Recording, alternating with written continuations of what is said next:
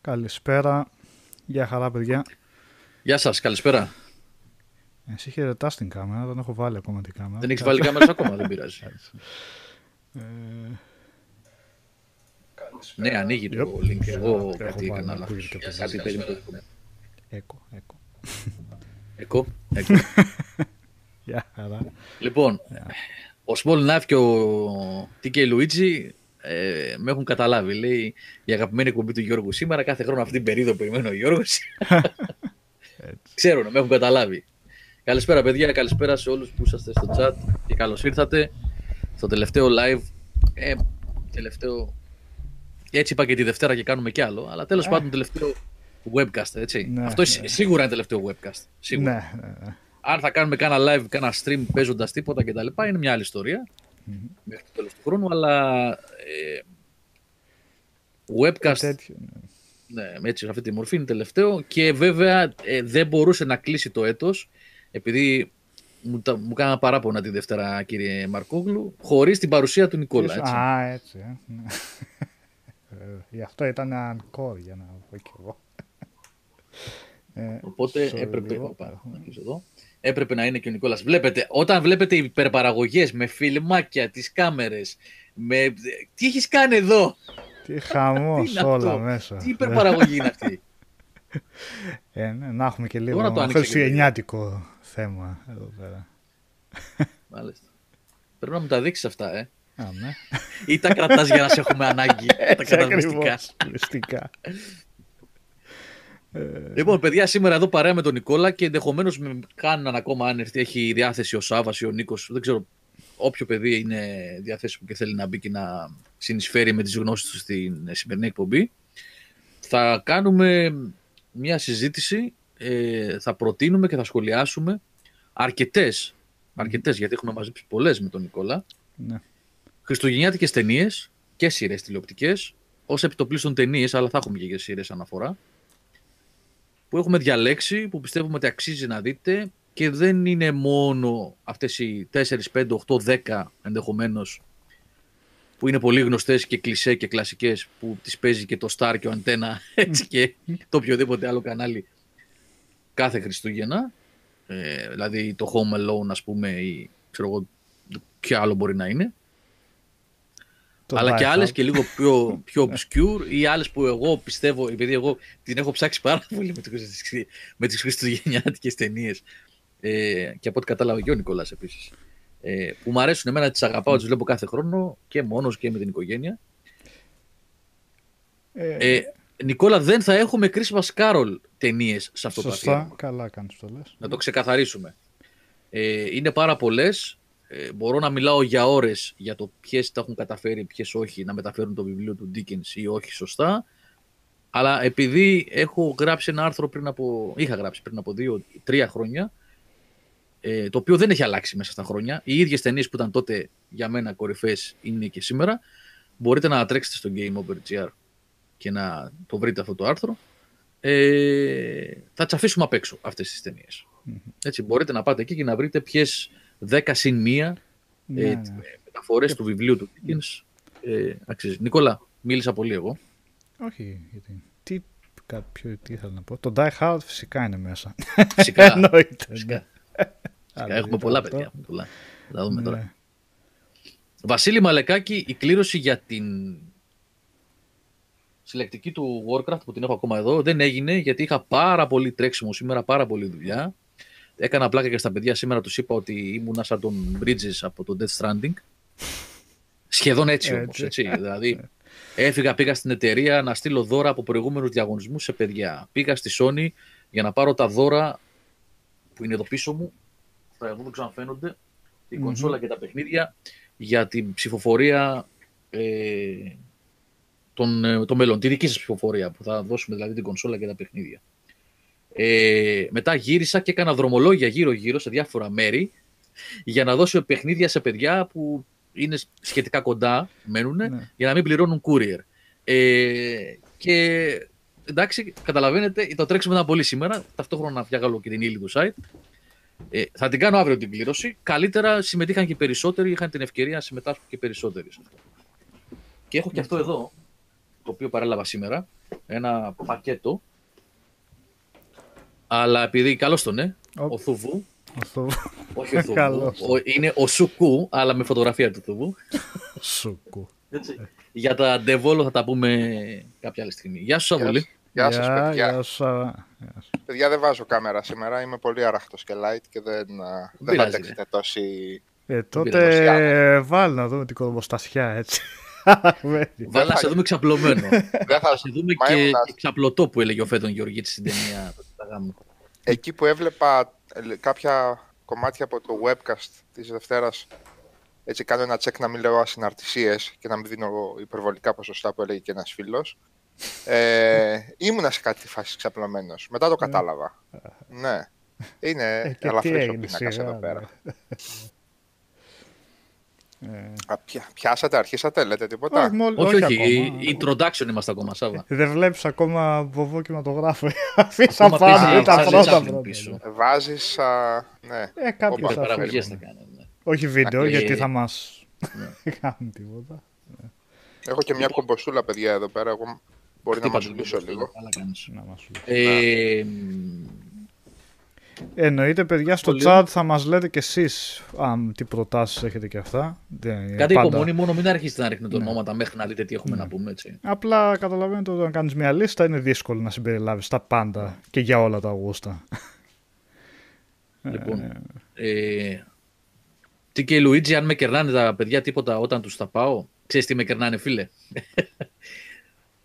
ε, ε, δεν ξέρω αν είναι τυχαίο, αλλά όσα παιδιά, συγγνώμη, όσα, με όσα παιδιά έχω βρεθεί και φέτος και παλιότερα, αλλά κυρίως φέτος το τελευταίο διάστημα για να τους δώσω δώρα, το τι λένε για την ομάδα, για, την, για το site και κυρίως για τις εκπομπές, αυτό είναι κέρασμα. Το καλύτερο κέρασμα.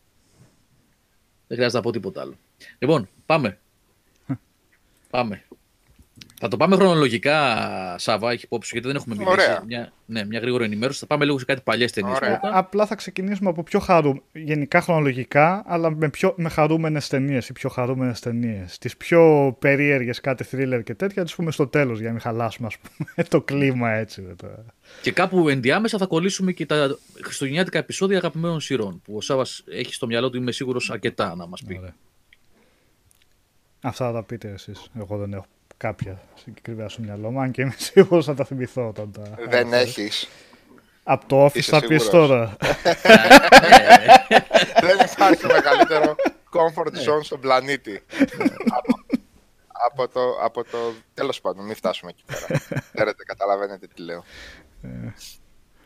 Ε, ναι, Σας ακούω, για οπότε πες. πρώτη πρώτη επιλογή που βρήκα από... Καταρχήν ήθελα να πω ότι το μικρόβιο που για να δω ταινίες Χριστουγέννα μου το έβαλε ο Γιώργος.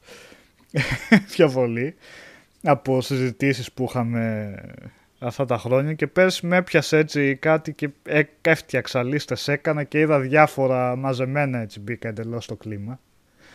Ε, παλιές κυρίως ε, κλασικές.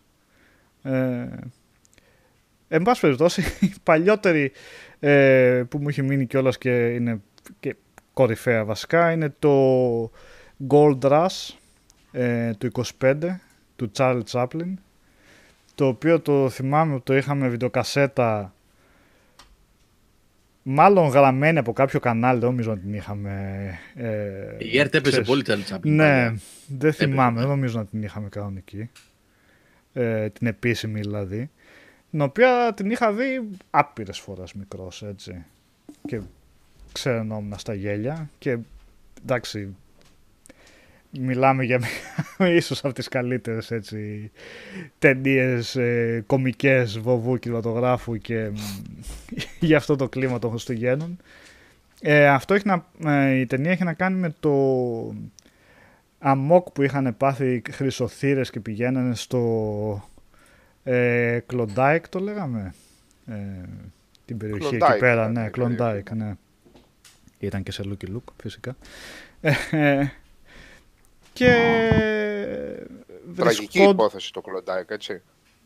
Θάνατη επιθανάτων. Ναι, ναι, ναι. ναι. Παγωμένος κόσμος στις ανηφόρες εκεί στα, στο- στα παγόβουνα. Και πώς από αυτούς να κάνανε κιόλας ζωή. Να βρήκανε δηλαδή. Να κάνανε όντως. περιουσία για να Ναι. πιάσα την καλή. Ναι. Ε, θυμάμαι από αυτό μεταξύ την. ε, θα το θυμάσαι και εσύ, μάλλον, Σάβα, πολύ και look που είχε στο τέλος του κόμικ φωτογραφίες από τους κανονικούς χρυσοθύρες που πηγαίναν. Με είχε, με είχε συγκλονίσει από ναι, την ψηρικά. μου μου είχε μείνει αυτή η εικόνα που τους είχε Αυτή η σειρά ουρά, δεμένη, σειρά. Ναι, ναι. δεμένοι ο ένας δίπλα στον άλλον να στηρίζονται και να ανεβαίνουν. ναι. Και έλεγε στη Λεζάντα εκεί αφήνανε κατά δεκάδες τη ζωή τους από το κρύο και αυτά και τους έδειχνε όλους σαν τρενάκι, Ναι. ρε παιδί μου. Ένας πίσω από το άλλο με τα πόδια να πηγαίνουν σε ένα, σε ένα βουνό εκεί πέρα, στα χιόνια. Ναι, τρομερό. Αλλά εδώ φυσικά το κάνανε με εντελώς ε, κομική Έχει, πλευρά. έχει μέσα, έχει Έχει, μέσα ναι, ναι. Έχει, έχει, έχει σημεία που θίγει αυτά που λέτε τόση ώρα. Έχει. Ε, Για την πείνα, ας πούμε, το έχει πολύ χαρακτηριστικά εκεί που έχει ο... είναι απομονωμένοι, έχουν βρεθεί τρία άτομα. Ο Τσάρλι Τσάπλιν είναι ένας από αυτούς και άλλοι δύο χρυσοθύρες που κάπου έχουν βρει μια πολύ πλούσια φλέβα χρυσού. Προσπαθούν μάλλον να τη βρουν γιατί έχουν πολύ καλές πληροφορίες ότι υπάρχει και είναι σε μια απομονωμένη καλύβα ξεχασμένη στο πουθενά μέσα στο κρύο και έχουν απομονωθεί, δεν έχουν πλέον ε, να φάνε. Και είναι χαρακτηριστική όλη η σεκάνση εκεί πέρα που ο Τσάρλι Τσάπλιν ε, βράζει σαν σούπα τα παπούτσια του. Βασικά δύο είναι σε αυτή τη φάση. Δύο, Με το χοντρούλι ναι. δεν είναι; Ναι, είναι ναι. δύο, ναι. Σε αυτή, ναι. Ναι. ναι, ο άλλος έχει φύγει ο Ναι. τρίτος. Ε, και βράζει τα παπούτσια τους για να, για να Την φάνε. αρβίλα, την αρβίλα. Την αρβίλα και τα βγάζουμε εδώ και τα τρώνε κανονικά. Εσύ ποιο θέλεις, εγώ τη σόλα, εγώ το τέτοιο, ναι. Ε, τα κορδόνια σαν μακαρόνια και όλα αυτά. Ε, Το έκαναν και ο Λόρερ και ο Χάν- ο Χάρντι αυτό. ναι, Σε εκείνη την ε, μνημειώδη ταινία με το, με το καραβάκι. Δεν, δεν ξέρω Γιώργο, θυμάσαι υποθέτω. Ποια είναι, προσπαθώ να θυμηθώ. Για- Και τώρα τελευταία τα έχω βάλει και τα βλέπω πάλι που σε σειρά. μπαρκάρουν εμένα με το ιδιόκτητο του Χάρντι ε, που μπαρκάρουν με το ιστιοπλοϊκό το μικρό και μέσα έχει βρεθεί κακοποιός ο οποίος είναι φυγάς, κρύφτηκε από βραδείς εκεί και βρίσκονται μόνοι στη θάλασσα με έναν κακοποιό Δεν θυμάμαι σε αυτό. και τους βάζει να μαγειρέψουν, δεν έχουν τίποτα αυτοί γιατί αυτοί θα κοιμότανε απλά εκεί στην, στην ε, προκυμαία, δεν θα, δεν θα μπάρκαραν, δεν είχαν πάρει προμήθειες και κάνουν σπαγκέτι τα μακαρόνια και επειδή την ψηλιάζεται, τους, ε, τους καταλαβαίνει ο άλλος, τους βλέπει από ένα παραθυράκι, τους βάζει πρώτα να φάνε αυτοί. Δεν θυμάμαι αυτό. Δεν το θυμάμαι θυμάσαι. καθόλου. Καθόλου δεν το θυμάμαι αυτό. Μου φαίνεται τρομερά περίεργο. που Την δεν το έχω, βα- θυμάσαι. έχω όλη τη συλλογή Αυτό του. πρέπει να το έδειχνε ανά τρία Σαββατοκύριακα το συγκεκριμένο επεισόδιο, γιατί πάντα έδειχνε Ναι, ναι. χοντρό ναι. και λιγνό. Ναι, το σφουγγάρι το κάνει και φτεδάκια. και είναι η φάση που όταν καταπίνει ακούγεται και ένας ο περίεργος ο ήχος, ο Λόρελ, Τινγκ, που ακούγεται. και αρχίζει και κάνει λέει, θυμίζει. είναι, είναι εκείνες οι απίστευτες οι φάτσες που την ώρα που μασάει προσπαθεί ξεκινάει να κλάψει, Ναι, ξαναειρηνεί, ναι, αυτό, αυτό ξανακλαίει, πάει να ναι κλάψει. Ναι, ναι, πάει να κλάψει. συγκλονιστική. Δεν ξέρω ποιο προηγήθηκε από το να κάνει τα κορδόνια σπαγκέτι. Ε, αυτό πρέπει να είναι παλιότερο Ναι. του Τσάπλιν, νομίζω. Είναι και βουβό, είναι. είναι Ίσως, αρκετά παλιό. ίσως, Ναι. βεβαίως. Ε, υπάρχει μια έκδοση, να πούμε ότι υπάρχει μια έκδοση που βγήκε, ξαναβγήκε σαν, σαν remaster στους κινηματογράφους μετά από Μμ. περίπου 10-15 χρόνια από την πρώτη προβολή, με καλύτερη εικόνα και κυρίως voice over από τον ίδιο τον Τζάπλιν, που είναι και καλά αφηγητής, έτσι. Μμμ. Δεν έχει μόνο τη μουσική και το βοβό του πράγματος με τις καρτέλες, ε, έχει την αφήγηση από πάνω. Και βοηθάει πάρα πολύ δηλαδή στην, στη ροή. Εντάξει, είναι φοβερή Και έχει, ταινία και έχει ναι. αυτές, έχει σκηνές μέσα αυτή με τα παπουτσάκια με τα ψωμάκια. Το τσάγα φοβερά το σπίτι που χαρακτηριστική. έλεγε ο Νικόλας προηγουμένως η- σπίτι. Αυτή η... Η καλύβα καλύβα που που έχουν. γέρνει έτσι. Πιάνει παίρνει ένα ο ένας τυφώνα και και είναι στην άκρη. Αυτή είναι φοβερά αστεία σκηνή έτσι. Ναι, ναι. Δηλαδή. Γέρνει σιγά σιγά κρατιέται από ένα σκηνή που είναι δεμένο από ένα πάσαλο έτσι. Α, Όταν βγαίνει ανέβει τις σιγά πόρτες και σιγά. φυσάει και πάει και πάει να Και έχει πέσουν. τον- Ναι, έχει, ναι, έχει ο αυτή Τσάρλι την- Τσάπλιν μέσα που είναι πεσμένος, είναι στο πάτωμα έτσι κανονικά γιατί έχει γύρει πολύ. Και προσπαθεί να φωνάξει βοή, για βοήθεια ο καημένο και κάθε φορά Hey, χωρίς να ακούγεται φωνή, αλλά το νιώθει. Hey, και κάθε φορά που λέει Hey, κάνει και λίγο ακόμα εκκλήση έτσι και το βλέπεις έτσι. Αυτό ήταν και η Ε, δική σου πολύ σκηνοθεσία, πλάκα, αν θυμάμαι ναι. καλά, έτσι. Νομίζω καλά. τις Ναι, περισσότερες ναι, νομίζω δική ίδιος του, σκηνοθέτης δική του είχε. ήταν. Ναι, ναι, ναι. ναι. Ε, ναι, ναι, πολύ, πολύ γέλιο, παιδιά. Πολύ καλό. Αυτή είναι εδώ την ταινία τώρα που συζητάμε τόση ώρα. Νομίζω ότι έτσι κι αλλιώς πρέπει να μπει σε μια λίστα να τη δείτε γιατί, ε, πέρα από τα Ναι. Χριστούγεννα. Δεν, έχει να, ναι, δεν είναι δηλαδή. Ναι, είναι ναι, άλλο ναι, πράγμα σίγουρα. αυτό. Ναι. Ε, Οπότε αν θέλετε να συνεχίσουμε έχω Ναι, το πάμε, ναι, ναι, ναι. The Shop Around the Corner με τον ε, James Stewart ε, αυτό του 40 είναι και είχε γίνει αυτό έγινε αργότερα remake ως ε, You've Got Mail αν θυμάστε Α, με σοβαρά. τον δεν το ε, ήξερα Tom αυτό. Hanks και Meg Και Ryan τη Meg Ryan, ναι, δεν το Βέβαια το remake έγινε με emails φυσικά, το παλιό ήταν με αλληλογραφία κανονικά. Ε, και έχει να κάνει με δύο άτομα που ήταν στο ίδιο μαγαζί. Υπάλληλος αυτός τώρα δεν θυμάμαι, με είδη ρούχων νομίζω είχε, γάντια και τέτοια το μαγαζί. Ε, και με μια κοπέλα εκεί πέρα που αλληλογραφούσαν ανώνυμα χωρίς να ξέρουν ένας, ο άλλος, ο ένας και ο άλλος ότι βρίσκονται στο ίδιο μαγαζί, ότι είναι αυτοί ας πούμε, οι οποίοι είχαν και ένταση ε, μεταξύ τους στο μαγαζί. Ε, σαν θεατρικό κάπως είναι, γιατί είναι όλος στην ίδια τοποθεσία σε αυτό το μαγαζί κυρίως, αλλά είναι έτσι μια πολύ ευχάριστη ρομαντική κομμωδία και εντάξει ο James Stewart πάντα είναι πολύ απολαυστικός να τον βλέπεις σε, σε παλιές ταινίες. έτσι. Αυτό εγώ δεν το έχω δει, Νικόλα, δεν το γνωρίζω. Είναι, ούτε, είναι ήξερα ωραίο, ναι. το, ούτε ήξερα το ιστορικό αυτό. Ότι έχει γίνει remake. Βέβαια. Ναι, μην δίνεις καν σημασία στο chat. Αν δεν κάνει πλάκα. Δεν είπε κανένας λόγος. Τι, Όχι, ρε, σιγά. το. ποιο πράγμα. ναι, τι ούτε έγινε; καν, ούτε καν. Ναι. Δεν κατάλαβα. τι. Έλεγα αν έβλεπες αυτό. Α, ναι. Κάνει πλάκα, Και δεν εγώ δεν κατάλαβα το τι έχω δει. είπες. Πλάκα θα κάνει. ναι, μπορεί να κάνει πλάκα, ναι. Άμα κάνει πλάκα, μια χαρά, γελάσαμε. ναι, όχι, όντως, ναι. Όπως και να έχει. Τι είπες, Σάβα; Ότι δεν τα, δεν τα έχω δει αυτά τα κλασικά, τα, τα πιο παλιά χριστουγεννιάτικα γενικώς δεν τα κατέχω. Ε, το Holiday είναι αυτό εσύ, Γιώργο, ξέρεις, παιδί, εγώ δεν το έχω δει. Αυτό. Ναι, αυτό το ανακάλυψα πέρσι εγώ βασικά. Ε, και ανακάλυψα ότι είναι από την ομάδα που έχει κάνει το πολύ γνωστό White Christmas. Είναι δηλαδή ο Bing Crosby και ο Fred Astaire. Και ουσιαστικά είναι το blueprint, το White Christmas, αυτό το, το πολύ γνωστό που είναι οι δύο τύποι που είναι στο δεύτερο παγκόσμιο πόλεμο, τελειώνει ο πόλεμος και πάνε σε ένα θέρετρο χειμερινό που είναι υπό εγκατάλειψη και το βοηθούν, επειδή είναι performers, ε, να βρει πάλι ζωή, στείλουν show και τα λοιπά με τις δύο αδερφές και τα λοιπά. Πάρα πολύ ωραία κλασική χριστουγεννιάτικη ταινία του White Christmas. Αλλά αυτό που ε, εκ των υστέρων έμαθα, ας πούμε, διαβάζοντας, είναι ότι ε, έχει την ίδια σχεδόν πλοκή αυτό εδώ. Είναι αρκετά παλιότερο του White Christmas, μια δεκαετία ίσως και παραπάνω. Ε, και έχει αυτό το συγκεκριμένο μοτίβο που είναι δύο τύποι που έχουν βάλει στόχο να κερδίσουν με την καρδιά μιας κοπέλας και ο, ρομαντική κομμεντή της εποχής είναι βασικά, με μουσική πολύ, που διεξάγεται σε ε, χριστουγεννιάτικο έτσι πλαίσιο. Ε, θέλω να είμαι απόλυτα ειλικρινής μαζί σας, δεν ξέρω αν είναι από τις ταινίες που αξίζει να δείτε για Χριστούγεννα, απλά τις έχουμε βάλει γιατί είναι ε, από αυτές τις κλασικές που υποτίθεται, υποτίθεται από ό,τι έχω διαβάσει, δεν μπορώ να το τοποθετήσω εγώ, ε, έχουν αφήσει ας πούμε στίγμα σε αυτή την συγκεκριμένη κατηγορία. Τώρα, εντάξει, να. θα φτάσουμε και στα πιο μοντέρνα. Αυτά είναι πολύ ειδική περίπτωση που βλέπουμε μέχρι στιγμής, έτσι. Ειδικές ταινίες, παλιές, για ακόμα πιο μεγάλους και από εμά. έτσι, ναι. Ε, μετά έχουμε ίσως το πιο κλασικό χριστουγεννιάτικο αμερικάνικο, το It's a Wonderful Life του 46, Εντάξει, του αυτό... Ναι. Frank Capra. Ε, Και αυτό όπως είπες και στο Gold Rush είναι άλλη μια ταινία που δεν έχει σχέση μόνο με τα Χριστούγεννα, γενικά που θα πρέπει να τη δείτε. Ε,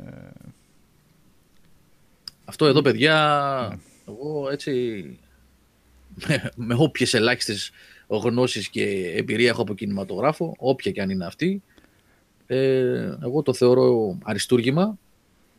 Νομίζω ότι δεν πρέπει να λείπει από καμία ταινιοθήκη, δεν πρέπει να, δεν πρέπει να λείπει από κάποιον που παρακολουθεί κινηματογράφο, από τη, από τη watch list του, να μην το έχει δει. Χιλιάδες είναι αυτές που θα έπρεπε να έχουμε δει και δεν έχουμε δει. Καταλαβαίνετε τι θέλω να πω. Έτσι. Είναι μία από τις ταινίες που εγώ προσωπικά τις θεωρώ ε, flawless που λένε. Χωρίς λάθη, ερμηνεία, σκηνοθεσία, ροή, μηνύματα, συγκίνηση, ε, μηνύματα σε άλλο βαθμό. Ο, Φα- ο, ο ε, Frank Capra έχει κάνει και το Mr. Smith Goes to Washington με τον James Stewart πάλι. αυτή βέβαια είναι πολύ πιο σοβαρή ταινία σε άλλο επίπεδο. Ε, θίγουν όμως και εδώ θέματα ταξικά, έντονα, έντονα ταξικά θέματα, με τις τραπεζες τα σπίτια του κόσμου, τον κοινωνικό μαρασμό και πώς κάποιοι προσπαθούν να βοηθήσουν που έχουν τη δυνατότητα κόσμο να μην πάει στις τράπεζες και να μην πάνε στις τοκογλύφους. Είναι, είναι γενικότερο το πλαίσιο. Μπορεί να σε ξεγελάει το ότι βλέπεις, ας πούμε, αυτό το πόστερ και λες είναι μια ρομαντική κομμεντή κτλ. Δεν είναι καθόλου τέτοιο το Jack Wonderful Life. Αριστούργημα. Αριστούργημα και το τελευταίο κομμάτι του διεξάγεται, δηλαδή η, το τρίτο act διεξάγεται Χριστούγεννα, οπότε ταιριάζει πάρα πολύ. Γι' αυτό και ναι. θεωρείται κλασική έτσι, ναι. με Χριστουγεννιάρικη ταινία. Και βγάζει και ένα ελπιδοφόρο μήνυμα. Ε, γιατί ο χαρακτήρας του James Stewart είναι πάντα ο καλός άνθρωπος που προσπαθεί να βοηθήσει τους πάντες ε, ήδη που από μικρή του ηλικία τον δείχνει να βοηθάει άτομα μην έχοντας μπίζει αλτουριστικά εντελώς. ναι. ναι.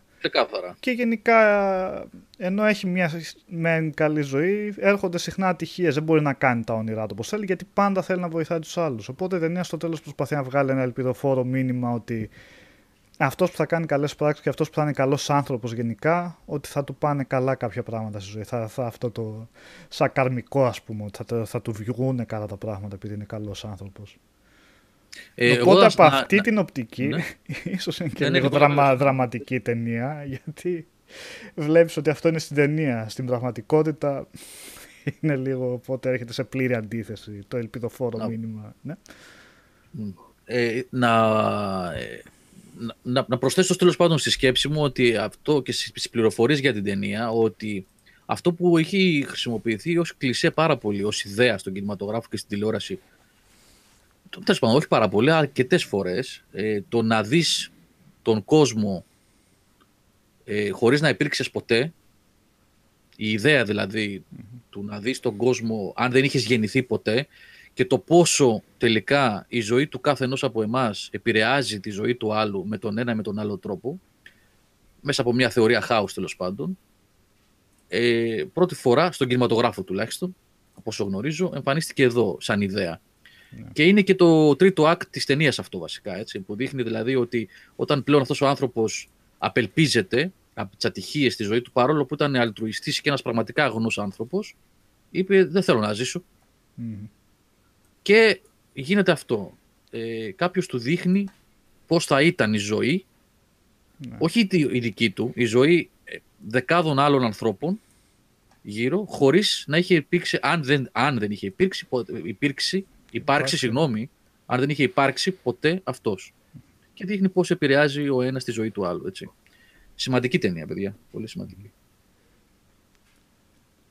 Ε, μετά έχω το The Bishop's Wife που και αυτό βγήκε remake αργότερα με τον Denzel Washington το, ως The Preacher's Wife το αλλάξαμε ναι. λίγο ε, και αυτό έτσι πολύ καλό cast Cary Grant σε ρόλο Αγγέλου και David Niven σε ρόλο Επισκόπου ο οποίος προσπαθεί να χτίσει μια καινούργια εκκλησία και προκειμένου να το κάνει αυτό ξεχνάει τις πραγματικές αξίες της ζωής. Παραμελεί τη γυναίκα του, παραμελεί το, τους γύρω του ανθρώπους και έρχεται ο Κάρι Γκραντ για να τον φέρει στον... Ε, για να του θυμίσει ας πούμε τι, τι έχει μεγαλύτερη αξία. Ε, ευχάριστη κομμωδία είναι αυτή στο ίδιο κλίμα αυτών των ελπιδοφόρων μηνυμάτων και το ότι έχει πραγματικά σημασία και ότι καμιά φορά δεν θα πρέπει να σκεφτόμαστε τόσο τα λεφτά και να ε, αγχωνόμαστε με αυτά. Ε, είναι, είναι και αυτή η ωραία, ωραία ταινία της εποχής. Ε, λοιπόν. Μετά έχουμε το Miracle on 34th Street. Και αυτό είναι κλασική ταινία της εποχής. Το έχεις δει αυτό Γιώργο, ε; Ναι. Ε... υπάρχουν δύο εκδόσεις. Μία η παλιά της δεκαετίας του 40, 40-50 είναι Νίκολα, δεν θυμάμαι. Ε, πότε είναι αυτή, του 47. Ναι. ναι. Και μία που βγήκε στα 90s με τον Ατένμπορο. Που και αυτή καλή ήταν, εντάξει. Ε, που έχει να κάνει με έναν άνθρωπο ο οποίος υποστηρίζει ότι είναι ο Άι Βασίλης και η δικαστική μάχη ας πούμε για να αποδείξουν ότι είναι ο Άι Βασίλης ή όχι. Ε, και αυτή η ωραία κομμωδία. Αυτή είναι σε πιο έτσι, ανάλαφρο στυλ, έτσι. Ξεκάθαρα χριστουγεννιάτικη family ταινία σε αυτό το στυλ, έτσι. Ναι. Άλλη μια... Και οι δύο εκδόσεις ε; πολύ καλές. Και οι δύο εκδόσεις πολύ καλές και βλέπονται άνετα και οι δύο. Ακόμα και η παλιά δεν έχει γεράσει πάρα πολύ. Δεν έχει γεράσει πάρα πολύ. Θέλω να πω ότι είναι μια ταινία που δεν την εξετάζεις υπό το πρίσμα του αν είναι σχετική σήμερα ή όχι. Βλέπετε κανονικότατα παρόλο που είναι του. Πόσο είναι Νικόλας, 47 είπες. 47, ναι. Και άλλη μία ασπρόμαυρη, πριν περάσουμε στο πιο πρόσφατο παρελθόν, για να μην σας κουράζουμε και με τις παλιότερες ταινίες, είναι το It Happened on Fifth Avenue ε, και αυτό του 47. Μια έτσι πολύ ωραία κομμωδία και με κάποιες δόσεις ε, slapstick humor ωραίες έτσι που αυτό έχει να κάνει με κάποιους άστεγους που είναι ένας ζάπλουτος σε μια πόλη που κάθε Χριστούγεννα φεύγει, αφήνει την έπαυλή του έρημη και αυτοί έχουν βρει ένα κόλπο για να μπαίνουν μέσα, χωρίς, όχι από την μπροστινή την πόρτα, από πίσω κάπου έχουν βρει κάτι, κάποιο λατιματικό μέρος σπιτιού και μπαίνουν μέσα και περνάνε, περνάνε τη ζωή τους, περνάνε τα Χριστούγεννα εκεί πέρα, ε, σε αυτή την έπαυλη. Ε, και συμβαίνουν διάφορα πράγματα, ο ιδιοκτήτης το μαθαίνει για λόγους που εξηγούνται στη ταινία πηγαίνει και αυτός και υποδίεται ουσιαστικά τον άστεγο για να μείνει μαζί τους και είναι έτσι και αυτό μια ωραία ζεστή κομμωδία που και πάλι δείχνει ότι τα λεφτά δεν είναι πάντα αυτά που φέρνουν την ευτυχία. Ε, και όλα αυτά αυτές... από ταινίες που έρχονται από το Hollywood. Αλλά τέλος πάντων, ναι. ναι. Okay. Ε, από αυτές τις παλιές είναι ίσως η αγαπημένη μου αυτή. Ε, Α, είναι, πολύ ωραία, ναι. Πολύ καλή. Μάλιστα. Ε, ποια άλλη έχουμε μετά; Για το White Christmas είπες όμως. Εγώ δεν έχω δει αυτήν. Εντάξει, δεν, έχω να πω κάτι άλλο. Το White Christmas είναι και αυτό εντελώς ε, family friendly, light ε, κομμωδία ε, με τραγούδια. Εδώ είναι με τον ε, Danny Kaye και τον Bing Crosby, ε, οι οποίοι είναι δύο πρώην συμπολεμιστές που είναι performers και γίνεται αυτή η ιστορία που είπα προηγουμένως με το θέρετρο που οποίο προσπαθούν να το σώσουν μαζί με τις δύο κοπέλες εκεί που είναι αδερφές, τραγουδίστριες και θέλουν να το βοηθήσουν γιατί πάει προς πτώχευση και όλα τελειώνουν ευχάριστα. Ε, δεν είναι, είναι από τα πιο classics για Χριστούγεννα, αλλά δεν είναι και τίποτα φοβερό. Δηλαδή, εγώ δεν τρελαίνομαι. Δεν... Προτείνεται βεβαίως για προβολή τα Χριστούγεννα οικογενειακή κτλ. Αλλά δεν είναι και καμιά, ξέρεις, ταινιάρα, ας πούμε, κανένα θαύμα της 7ης τέχνης. Αλεξάνδρ, το δύο καπνισμένες κάνες εννοείς το Lock Stock Barrel. Χριστουγεννιάτικο ήταν και αυτό. το Lock Stock, δεν θυμάμαι. Ήτανε... Αυτό είναι παντός καιρού πάντως και να είναι. Γιατί Χριστούγεννα συμβαίνει; Δεν ξέρω, αν εννοεί αυτή η ταινία, δεν ξέρω. Δεν θυμάμαι αν ναι. σημαίνει Χριστούγεννα το λόγο. Δεν νομίζω. Δεν θυμάμαι καθόλου, αλλά δεν νομίζω. Μπορώ να θυμηθώ στη Σπάμπαν είχαν κάποιο Χριστούγεννα. Ναι, προσπαθώ τώρα να το πάρω σκηνή-σκηνή, αλλά δεν νομίζω. Ναι, Μάλιστα, δεν έχεις χάσει πολλά λουξτά. Μέχρι στιγμής είμαστε στις βαρετές ταινίες είμαστε... ναι. ναι. Θα πάμε στα πιο καινούργια σε λίγο. Ναι. Εντάξει, αυτές είναι οι καινούργιες. Βέβαια θα είχε ένα ενδιαφέρον ακόμα και στις, τώρα περάσαμε σε έγχρωμο γενικώς. Ναι, ναι, ναι. Το, έχω το... το White Christmas είναι έγχρωμο. Ναι. Α, είναι και το White. Okay. Θα έχει ένα ενδιαφέρον λίγο να, ε, να εξετάζαμε με δεδομένο ότι έχουμε δει τις περισσότερες από αυτές. Ε, πώς φτάσαμε στο Trading Places; Ναι, κάνουμε ένα άλμα εκεί από το. Α, νόμιζα το πήρες αυστηρά Δεν έχει σαβανέ. Ε, η αλήθεια είναι ότι υπήρξε ένα διάστημα. Χρονολογικά το πάω, απλά. Ναι, ναι χρονολογικά πάμε. Υπάρχει ένα διάστημα αρκετά μεγάλο που δεν είχαμε classic, τουλάχιστον από όσο γνωρίζω εγώ και την έρευνα που έκανα και ο Νικόλας, δεν υπάρχουν classic τέτοιου επίπεδου. Δηλαδή, classic... Τώρα μιλάμε. Ε, εγώ πάντα εκεί είχα μία, ένα ερώτημα. Δηλαδή, τώρα μιλάμε για ταινίες οι οποίες είναι χριστουγεννιάτικες από τη θεματολογία μέχρι το, μέχρι το πότε εκτιλήσονται ή και κάποιες που κάπου χώνουν μέσα τα Χριστούγεννα ή γενικά έχουν ταυτιστεί με γιορτές και Χριστούγεννα. Ε, που έχουν ταυτιστεί με... Βασικά όλα όσα είπες. Όλα όσα είπα. Δε- Δεν θυμάμαι βέβαια αυτές οι πολύ κλασικές οι τσιτάτες έτσι που εγώ δεν μπορούσα ποτέ στη ζωή μου και όχι σαν μικρό παιδί να δω. Κάτι Mary Poppins και τέτοια, δεν ξέρω, είχαν σχέση Α, με όχι, Χριστούγεννα. όχι. Αυτές δεν τις έχουμε βάλει. Όχι, όχι, όχι. Δεν έχουμε βάλει τέτοια πράγματα. Τύπου musical της Disney και τα λοιπά που απλά την Ναι. χάνει, ξέρω εγώ, κάποια στιγμή να είναι και Χριστούγεννα μέσα στο όλο. Α, σε αυτές Όχι. τις φάσεις είναι και Χριστούγεννα, σε αυτές τις Μπορεί- ταινίες. Δεν θυμάμαι στο Mary Poppins. Δεν είναι αν- χριστουγεννιάτικες δηλαδή ταινίες. Όχι, όχι, αυτές. όχι. Το Mary Poppins δεν θεωρείται χριστουγεννιάτικη ταινία. Δεν ξέρω αν κάποια στιγμή στη ζωή των παιδιών που δείχνουν εκεί που ζουν στο σπίτι με τον Ναι. μπαμπά τον τραπεζίτη, αν, έχουν, αν κάποια στιγμή είναι και Χριστούγεννα, δεν το θυμάμαι αυτό. Αλλά όχι, δεν θεωρείται classic Christmas ταινία. Το... Και υπάρχει, έλεγα στον Νικόλα, γιατί μου, είπε, μου το τόνισε, μου λέει υπάρχει ένα μεγάλο κενό. Και του είπα ότι εκεί στα 70s είχε, θεωρούνται κλασικά κάποια, κάποια ε, animation και stop motion του Ralph Bakshi, το πε- πολύ γνωστό με τον Rudolph, δεν ξέρω αν το έχετε δει, με την κόκκινη μύτη και καλά, που είναι stop motion. Ναι, ναι. Ε, Και κάτι τέτοιες είναι που δεν το βάλαμε αυτό. Δεν, δεν βάλαμε καθόλου τέτοιες ταινίες μέσα. Μείναμε σε ταινίες που έχουν και μια κινηματογραφική αξία, ας πούμε. Έτσι. Κάπως Ναι. έτσι. Τουλάχιστον Οκ. κατά το δικό μας κριτήριο, ρε παιδί μου. Ναι. Κινηματογραφική αξία, μην το πολύ λες. Έχουμε ναι, επιλογές. εντάξει, μετά. αυτό. Ναι, ναι, ναι, ναι, εντάξει, είναι σχετικό. Είναι σχετικό. Ναι. Ναι, οπότε βέβαια πάμε στο Trading Places του 83 του John Landis. Εντάξει, και αυτή πολύ ωραία ε, κομμωδία και αυτό στο ταξικό εντελώς πάει πάλι.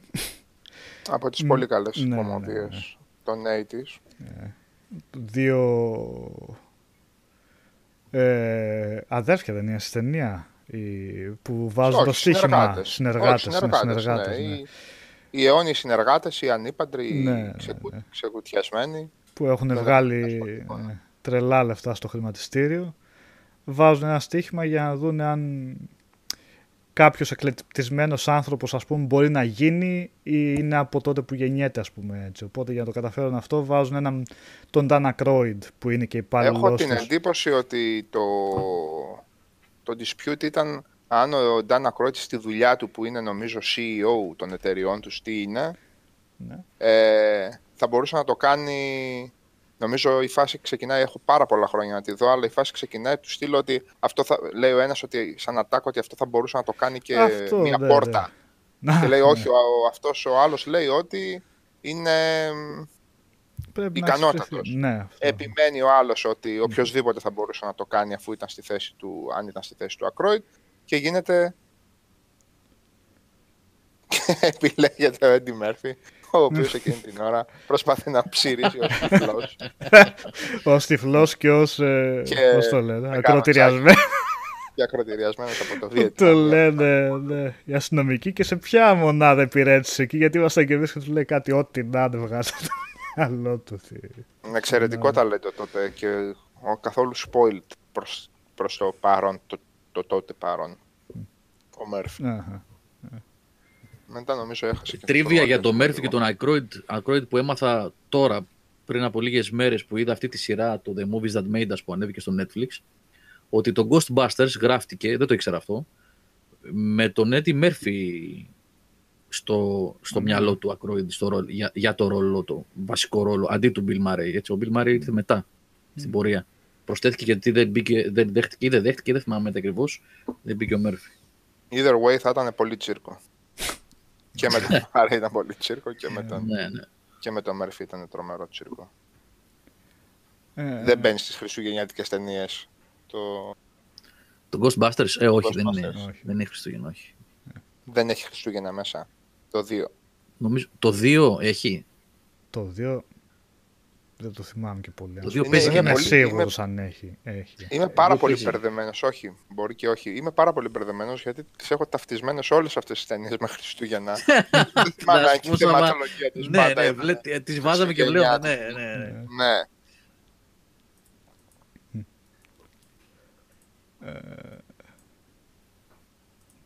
Προχωράμε; Ναι, ναι, Αυτή κάτσε γιατί εδώ. το Trading Places ε, συνέβαινε κατά στα τη διάρκεια των Χριστούγεννα ήταν, Χριστουγέννων. ναι. Ναι, ναι, ναι. ωραία. Ναι, ναι. Ε. Έχει χρυσή βιομηχανία πάντως εκείνη τη, ε, στη δεκαετία του 80 ε, το Hollywood με κομμωδία και με, Ναι. Μμ. και γύρω από τα Χριστούγεννα. Μμμ. Ε, Αυτή δεν την ξέρω. Christmas story.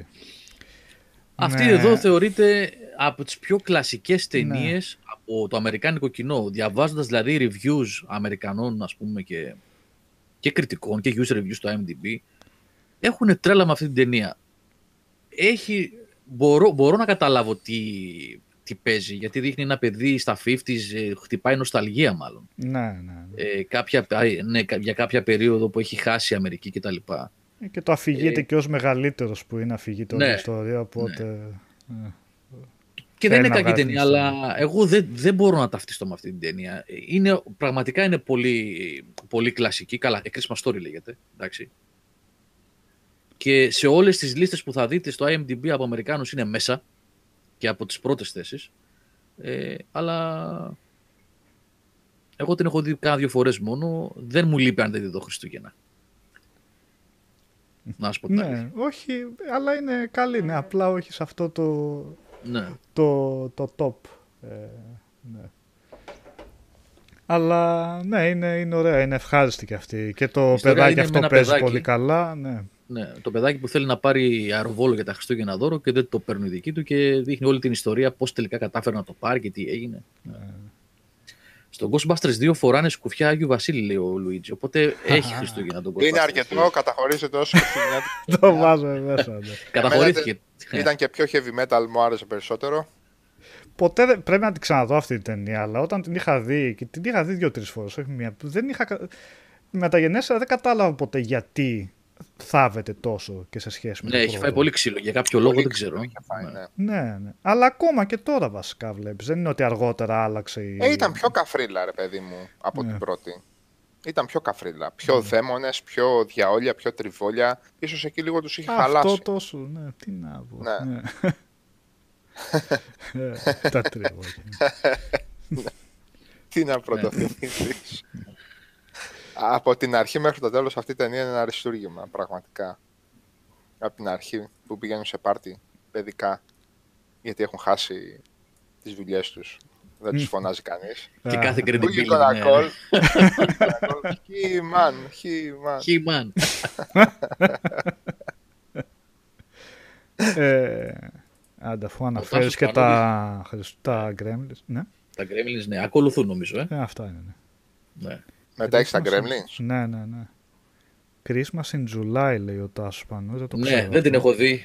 Το ξέρω, την έχω, έχω Το δει ότι είναι 40, σε μμ. λίστα σου. Ναι, δεν την έχω δει εγώ, οπότε δεν μπορώ να πω.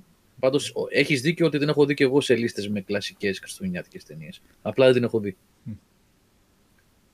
Τώρα για τον Gremlins τι να πούμε, ρε παιδιά. Ήτανε... Του Τζο Ντάντε γενικά αυτός. Και το... Εγώ, παιδιά, θυμάμαι, θυμάμαι να πηγαίνω σε βίντεο κλαμπ της γειτονιάς και όχι της γειτονιάς, λίγο πιο μακριά, γιατί της γειτονιάς δεν, το- δεν το έβρισκα. Δεν το έβρισκα. Και να φτάνω να, αρκετά στενά μακριά, γειτονιές μακριά, σε άλλο βίντεο κλαμπ, και να μου τη δίνει την κασέτα ο τύπος του τύπου κρυφά, ξέρεις, λες και μου δίνει να- ναρκωτικά, Γιατί... πάρτε και, και, τέλος- και- Σε βίντεο κλαμπ σαν να τους δίνουν τσόντα ρε Γιώργο. Τι ναρκωτικά; Όχι, έτσι τότε της δίνανε κανονικά. Α, κανονικά. δεν κολλάγανε. Ακομπλεξάριστος, εντάξει. ναι. λοιπόν, του τύπου ε, έχω ένα αντίτυπο μόνο, τα άλλα μου έχουν φύγει. Ε, έχω πάει πρωί. Πρωί για να. Μήπως και τη βρω. Ε, θα μου τη φέρεις το απόγευμα για να την ξανανοικιάσω όμως, σε παρακαλώ πολύ. Έτσι, τέτοια φάση. Δεν το βρίσκαμε να το δούμε έτσι. τέτοια φάση των Gremlins.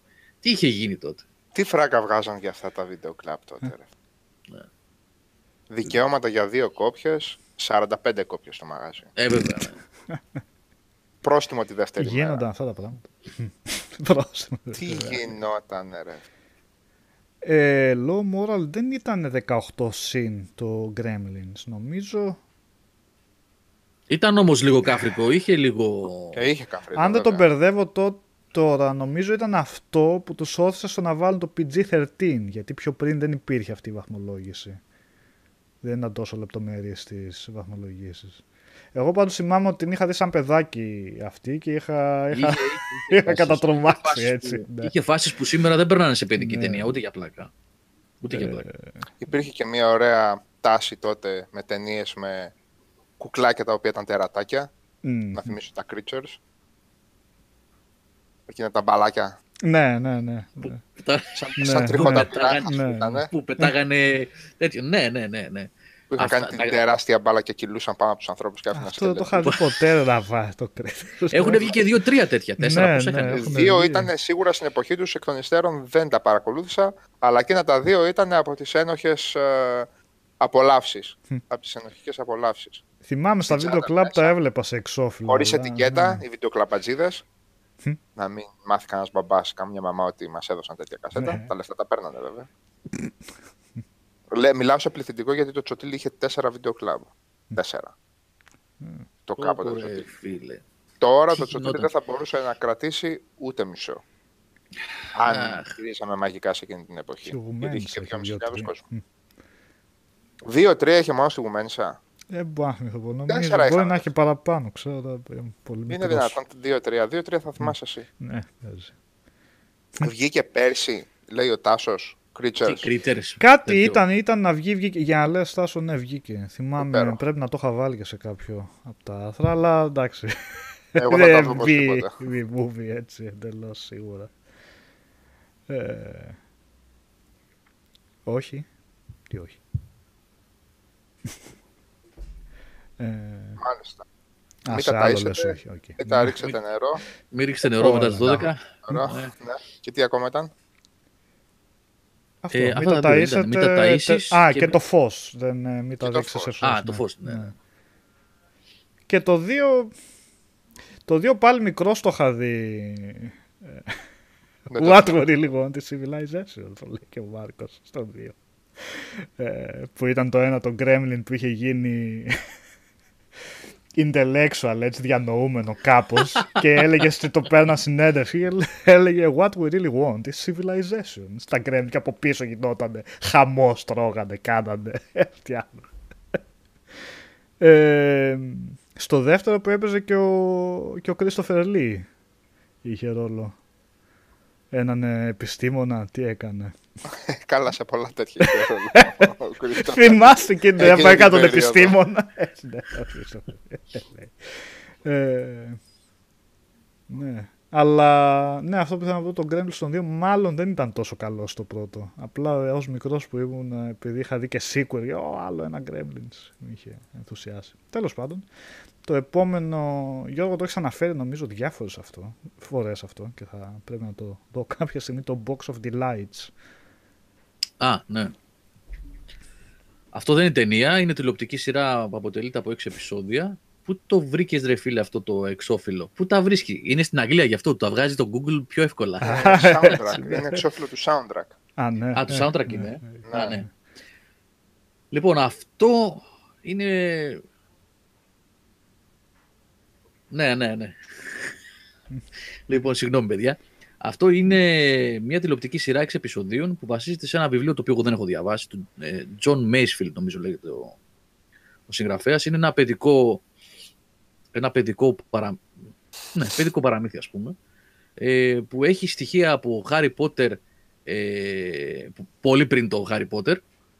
Ε, δηλαδή οι επιρροές της κυρίας Rowling φαίνονται όχι μόνο από Lord of the Rings και από Narnia, έχει πάρει και παλού.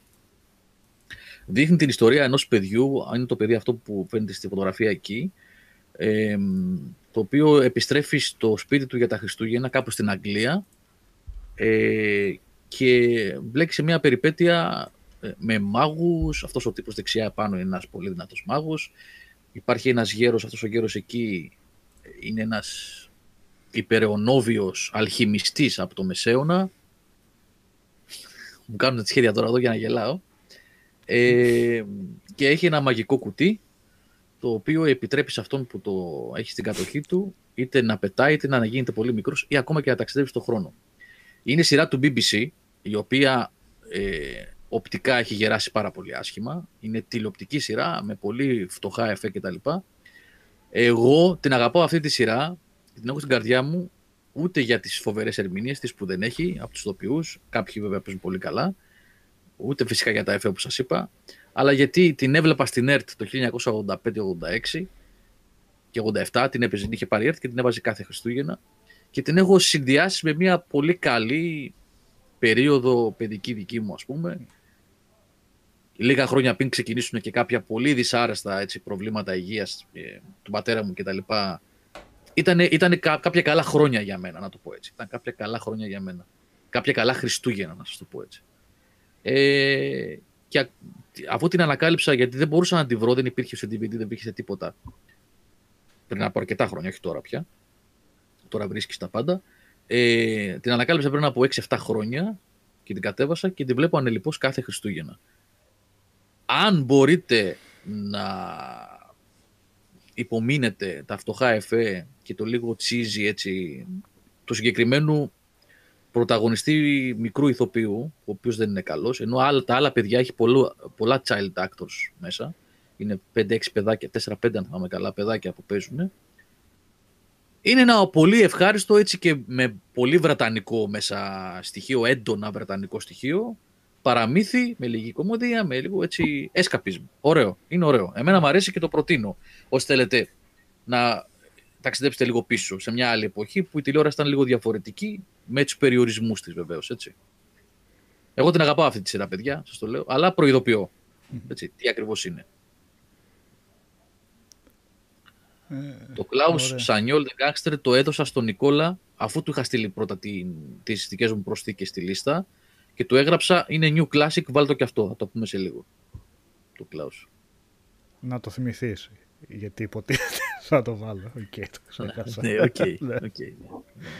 Ε, το Scrooge που λες, Τάσο, αυτό εμπίπτει στις ταινίες του... Christmas Carol, ουσιαστικά Carol, είναι... Ναι, που, το, ναι, που, είπαμε, ναι. ναι. που είπαμε στην αρχή ότι υπάρχει το άρθρο του Γιώργου που θα το ξαναβγάλεις αυτό φαντάζομαι για τις 10 σημεία. Ε, εντάξει, ναι. ναι. Θα το βάλω Αξίζει, ναι. ναι.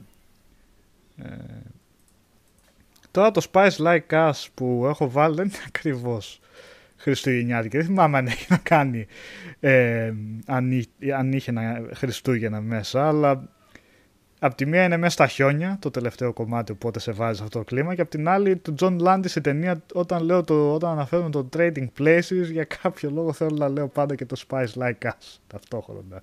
Από το κόλλησες έτσι. Ναι, οπότε το κόλλησα λίγο αυθαίρετα. Έχει και το χιονάκι του, δεν πειράζει.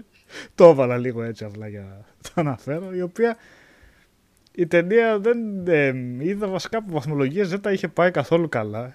Ειδικά δεν θεωρείται τόσο καλή, αλλά Chevy Chase, Dana Croyd, μια χαρά είναι το δίδυμο εκεί μέσα και μια χαρά μου φαίνεται και το χιούμορ και διάφορες ωραίες σκηνές που έχει μέσα. Οπότε, ναι. Απλά έτσι αν θέλετε μια... Πώς το λέγαμε το, το ελληνικό; Το τίτλο, οι κατάσκοποι που ήρθαν από τη ζέστη. Από το κρύο. Ή από το κρύο, ή από τη ζέστη από το κρύο. Δεν θυμάμαι. Δεν ξέρω, αλλά κάτι ναι. τέτοιο θα κάνει κανείς σίγουρα. Ένα από τα δύο ήταν. Από τη ζέστη, ε, λέει ο, Μόρο. Από τη ζέστη, από τη ζέστη, ok. Okay. Ναι. Ε, ναι. Μεγάλη καφρίλα ήταν, εντάξει. που κάνουν τους γιατρούς εκεί πέρα, που τους παίρνει άλλοι για, γιατροί, για γιατρούς κάπου στην ε, πλάκα έχει. ε, τι να το κάνω αυτό, πέτα το πίσω τη χειροβοβία, τίποτα. Ε, Ok, okay, πάμε παρακάτω στο Die Hard. Και αυτή είναι πολύ κλασική χριστουγεννιάτικη ταινία, έτσι. Νομίζω είναι από τις κλασικότερες. Ναι, από τις ναι, κλασικότερες ναι. όμως. Από τις κλασικότερες. Και είναι και ταινιάρα. Έτσι νομίζω. Ε, είναι πάντα αναφέρεται. Και σε όλες τις. Ε, ε, και το 2 δεν είναι. Διεξάγεται Χριστούγεννα στο αεροδρόμιο, έτσι θυμάμαι εγώ. Εννοείται. Το ανέφεραν και παραπάνω okay. κάποια. Εγώ δεν το θυμάμαι. Το ναι. έχω δει μία φορά μόνο πρέπει να το έχω δει. Ενώ πρέπει να είναι και καλό βασικά το δεύτερο. Ναι. Oh, είναι, ωραίο, το είναι ναι. λίγο πιο over the top. Mm. Εννοείται. Κάνει πολύ πιο διαστημικά πράγματα. Θα μου πεις εδώ δεν κάνει διαστημικά πράγματα. Κάνει. το 2 είναι λίγο πιο over the top πάντως. Ναι. Εντάξει, μετά στο 3, στο 4 είναι χαρακτηριστικό. Και το 3 καλό. στο 4 είναι το 3 ήταν καλό, ρε, Γιατί. Και, ναι. Είναι και εκτός αυτό το Καλά το 4 και από εκεί πέρα και το 5, αν θυμάσαι. Ούτε Έχει βγει και 5. Ε, Ούτε καν. Μην είχε βγει και 6 τώρα, δεν μπορώ να θυμηθώ. Είχε κάτι ειδικές ατάκες. το 5 είναι στη Ρωσία. Νομίζω στο community κάτι λέγανε γι' αυτά, αλλά. 4 ε, υπάρχει σίγουρα. Τέσσερα, ναι. Ε, ναι και έγινε- πέντε έβγαλε υπάρχει και- σίγουρα. Ε, Υπάρχει μην με έναν, βγει που, και έξω. καλά με έναν νεαρό που είναι μαζί. Στο τε, τέσσερα που παίζει και ο Τίμωθη Όλιφαντ. Κάνει τον ε, Βίλεν, τον κακό. Είναι στο Ναι. τέσσερα. Και το πέντε είναι που πάει με τον γιο του και καλά στη Ρωσία. Εκεί δεν Μπράβο, θυμάμαι ποιος ο είναι ο γιος κακό του, και ναι. το έχω δει και ποτέ βασικά. Ναι. Τέλος πάντων, η φάση με το Die Hard σαν Die Hard είναι τελείως διαφορετική από το να προσπαθεί να δημιουργήσει ένα franchise. Είναι με ατάκα, είναι με χιούμορ, είναι με. Και το 3 γι' αυτό όμως το θυμάμαι καλά ως καλό. Γιατί ήταν, ήταν στην ίδια εποχή, ήταν ακόμα. εμ, ήταν κοντά με τα υπόλοιπα. Όχι ότι αυτό από μόνο του το κάνει καλό, αλλά θέλω να πω. Ναι. Ο Bruce Willis ήταν ακόμα ο John McClane. Ναι. Ε, στο 4 ήταν ο Bruce Willis όσο ο Bruce Willis ήταν λίγο αλλού. Το θυμήθηκαν μετά από χρόνια. Ας βγάλουμε ένα ακόμα το Hard. Και ήταν λίγο πιο Looney Tunes φάση έτσι. Πολύ πιο υπερβολικό από το που σε σχέση με τα Καλά. προηγούμενα. Έριξε ελικόπτερο με ένα αυτοκίνητο ο άνθρωπος, έτσι. Ναι, ναι. Ναι. Στο 4 λες τώρα. Στο 4, ναι. Αεροπλάνο νομίζω ήταν. Από αυτά τα Harrier που, είναι, που γίνεται και επιτόπου και Αεροπλάνο. πετάνε. Στα Με- διόδια που είναι που το χτυπάει στα διόδια και φεύγει το αυτοκίνητο και χτυπάει. Χάριερ ήταν ή ελικόπτερο. Τέλος πάντων, δεν έχει σημασία. Ό,τι και αν ήταν, Νομίζω το Harrier αποτέλεσμα ήταν. είναι το ίδιο. Ε, το κάνει ακόμα πιο extreme το. Ρίχνεις αεροπλάνο γι' αυτό. Ε, Αν μ' θυμηθώ. Α, γυρίσουμε στο ένα όμως, το Ναι, οποίο ναι. πραγματικά ήταν, ε, ε, ναι, ήταν ε, βεγγαλικό φοβερό έτσι, από το πουθενά. Ναι. Επίσης είναι, είναι και αυτό μέσα στη σειρά του Netflix The Movies That Made Us και το έχουν συμπεριλάβει και έδειξε και τις δυσκολίες που δεν ήθελε κανείς να το αγγίξει, δεν πίστευε κανείς τον Bruce Willis και καλά ποιος είναι αυτός που μας Ναι. τον φέρνετε από το Moonlighting, από τη σειρά που έκανε. Ε, γιατί εκείνη την εποχή ε, action heroes ήταν ο Schwarzenegger και ο Stallone, έτσι. Μμ. Η φουσκωτή. Και ήρθε τώρα ο Bruce Willis με το κομικό στυλάκι και τα λοιπά και δεν τον, δε, ούτε να ακούσουν δεν θέλανε για την ταινία. Αλλά, να, ορίστε. Ναι, στο All time 4 είχε την κόρη του που λέει ο Τάσος Πανούδης, η Ναι, την οποία κόρη ήταν του. η Ραμόνα, δεν ήταν η Ελίζα Α, ναι, Μπεθ δεν- Δεν νομίζω. ναι. Ναι, και το 3 συνδεόταν με το 1 ε, και καλά σενάριακά κάπως. Ναι, ήταν ο αδερφός του, του Alan Rickman, ο Jeremy Irons. Γήπικα γη. Φοβερή ταινία τον Die Hard, παιδιά, και χριστουγεννιάτικη, εννοείται, 100% χριστουγεννιάτικη. Σάββα, Για ποιο απ' όλα. για τον Die Hard, το πρώτο. Ε, ναι, είπαμε. Από τι κλασικότερες, τι άλλο να πεις. Α, Χιούμορ, οκ. σπιρτάδα στους διαλόγους, ατάκες, ανά 5 δευτερόλεπτα. Χριστουγεννιάτικο πνεύμα, εννοείται. Ο, Frank Α- Sinatra από πίσω. Μμ. ο άτρωτος, ο... Let η- it snow. νομίζω, δεν- Κάνω λάθος. ο, ο άτρωτος ο ήρωας εμάξι μου είχε μείνει σκηνή όλοι οι κακοποιοί να προσπαθούν να το σκοτώσουν και το τέλος τι να κάνουν, να πυροβολήσουν τα τζάμια επειδή είναι ξυπόλυτος. Και μου είχε μείνει έτσι που βγάζει το γυαλί αηδία εκεί πέρα αυτή, από την, πα- πατάει απ' την τα- πατούσα. Ναι. ολόκληρο κομμάτι εκεί πέρα πως περπάτησε με αυτό. Το φωνικό όπλο που έψαχνα για ταινίες Luke Stam το είδα εδώ και εκεί, αλλά δεν μπορώ να, δεν μπορώ να θυμηθώ κάτι. Δεν, δεν, Ε, δεν είναι Χριστούγεννα. δεν, δεν μου έκανε κάτι για Χριστουγεννιάτικο, ούτε δεν ξέρω.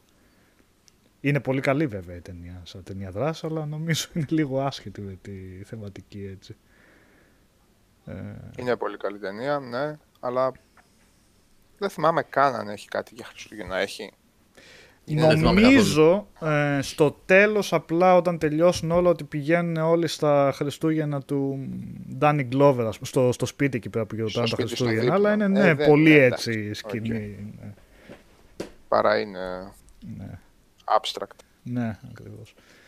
Ε, μετά έχουμε το Edward Scissorhands, το ψαλιτοχέρης ε, του Tim Burton. Ε, Αυτό είναι μέσα στα Χριστουγεννιάτικα. Εγώ δεν το Είναι, έχω ναι, καν ναι. στο μυαλό μου Α, ως ναι. Χριστουγεννιάτικο αυτό. χιόνι. Α, είναι. Έχει και Χριστούγεννα μέσα έτσι κι αλλιώς. Ε, και η τελευταία ταινία που έπαιξε και ο Vincent Price εδώ πέρα. Έκανε μια εμφάνιση στην αρχή της ταινίας. Ε, ναι, ο δημιουργός του είναι. Μμμ, ακριβώς. Και Ε, είναι νομίζω η πρώτη φορά που ο Μπέρτον ή Μπάρτον τέλος πάντων ε, έβαλε έναν από αυτούς της Hammer που είχε αγάπη, γιατί μετά το συνέχισε, έτσι. Δεν έχει σχέση με Hammer ο Price. Μμ. Α, ο Price, ναι ρε παιδιά, ο Price δεν είναι Vincent στη Hammer. Price. Καμία σχέση, ναι, ναι, ναι. ναι. Αμερικάνος Sorry. είναι. Ναι, ναι, ναι, καμία σχέση. Άκυρο, άκυρο. άκυρο. Ίσως, α, ξέρω εγώ, κάτι τέτοιο, όχι Hammer δηλαδή, από παλιό καλό horror Ναι. α, αμερικάνικο. Ναι, σινεμά, ναι, όχι, ξέρω όχι, εγώ. λάθος, Ίσως λάθος. κάτι Ε, τέτοιο.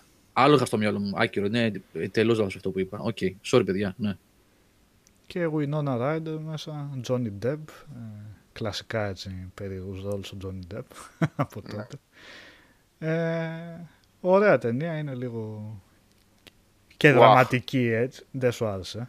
Πουάχ, πουάχ, πουάχ. Που άχ. Τίποτα. Ούτε εγώ δεν μπορώ να το δω αυτό. ε, το- όχι. Τίποτα. Ίσα, ίσα ίσα για να βάζουν τα κορίτσια αφίσες στο δωμάτιο στα 90s. Τίποτα.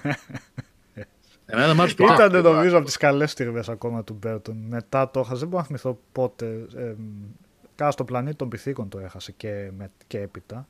Από εκεί Να και πέρα θυμηθώ τελείωσε πόσο αυτός. ήταν. Ούτως ή άλλως, εγώ τον Μπέρτον, αν δεν είχε κάνει δηλαδή το Nightmare Before Christmas, Τι, ούτε ακέφαλο καβαλάρι. νομίζω. θα- Έλα, ρε. Δεν σου Καλά και το άρεσε; Nightmare, Γιατί; Πράσινο το- φίλτρο. Παντού. και το, Έλα Night- τώρα. το, εντάξει. Το το Sleepy Nightmare Hollow. Before... Ποιο; Ε, κάτσε, ένας. Το Sleepy Έχασα Hollow. τον Γιώργο. Α. Όχι καθόλου, καθόλου. Τίποτα. Α. τίποτα. Popcorn Το- και, και ύπνος. Το Nightmare Before Christmas είναι η Ναι. δική του σύλληψη, δεν είναι η δική του ταινία. Ναι. Credits είναι στο Henry Selick, έτσι. Αυτός Ναι, ρε έφτιαξε- παιδί μου, εντάξει, είναι όμως παραγωγή, είναι όλο- το όλο σκηνικό, είναι το, Ναι, εντάξει, ρε παιδί μου. το ναι, όλο ναι. staff δηλαδή, είναι βρωμάει Μπέρτον, εντάξει, οκ. Από εκεί και πέρα δεν, το, δεν τον έχω σε καμία, σε καμία ε, υπόληψη, τίποτα. Α, όχι, το Sleepy Hollow μου άρεσε πολύ. Και ήταν ο πρώτος αποκεφαλισμός που είδα σε ταινία. Οπότε μου είχε κάνει και αυτό έτσι μου είχε αφήσει. Πω, τι δείξανε εδώ πέρα, έφυγε το κεφάλι και το δείξανε. Αλλά... Βαρετός, ένας Johnny Depp να βαριέται που ζει νομίζω σε εκείνη την ταινία. Στις περισσότερες ταινίες βαριέται ο Johnny Depp, αλλά εντάξει, αυτό είναι άλλη υπόθεση. Ε, στους πειρατές Καραβικής έδωσε λίγο παραπάνω. Εντάξει. ε, στην Περσόνα βαριόμασταν αυτή. εμείς μετά, στους πειρατές της Καραϊβικής; Στα επόμενα, το πρώτο εντάξει ήταν ρε, εσύ. Για Εντάξει, τέτοιο ήταν. της ταινία έτσι, περιπέτεια και αυτά. Τώρα εντάξει, μετά το Εντάξει. ξεχύλωσαν. οκ. Το Ναι. πρώτο ήταν καλό, μετά τελείωσε. Ναι. Ε, εν πάση περιπτώσει, όπως βλέπετε, διήστανται οι απόψεις για το Ψαλιδοχέρη. Οκ. ε, μετά, πιστεύω όμως στο Home Alone πάντως ότι συμφωνούμε, μάλλον. Του Chris Columbus, το 92, και αυτή η κλασική ταινία Macaulay Culkin. Ε, φαντάζομαι οι περισσότεροι το έχουμε δει και στο chat. Καλά, που εντάξει, είστε. δεν Ναι, υπάρχουν. ναι, ναι. Δεν υπάρχουν πολλά που μπορείς να πεις γι' αυτό και δεν έχουν υποθεί, δεν έχουν γραφτεί. Αυτό εν τω μεταξύ ήταν. ε, Επίσης υπάρχει στο ντοκιμαντέρ τέτοια σύμπτωση έτσι, ε, στο The Movies That Made Us και αυτό ε, με δύσκολο ξεκίνημα και χωρίς να πιστεύει κανένας με αλλαγή στούντιο στα μισά η Warner τους έκοψε το funding ήταν να κλείσουν τα πάντα και ε, το σώσαν τελευταία στιγμή ε, αυτό προέκυψε από σπόντα. Αυτή την ιστορία εγώ την ήξερα πριν από το ντοκιμαντέρ. Απλά ήρθε το ντοκιμαντέρ αυτό που σας λέω, το The Movies That Made Us, και το επιβεβαίωσε. Ότι αυτό είναι από τον John Hughes, ο οποίος είχε γράψει πάρα πολλές τέτοιες κομμωδίες στα 80s και στα 90s. Ε, και βέβαια όχι μόνο κομμωδίες και teen ταινίες που άφησαν ιστορία τέλος πάντων εκείνη την εποχή. Το Breakfast Club, ας πούμε, και το.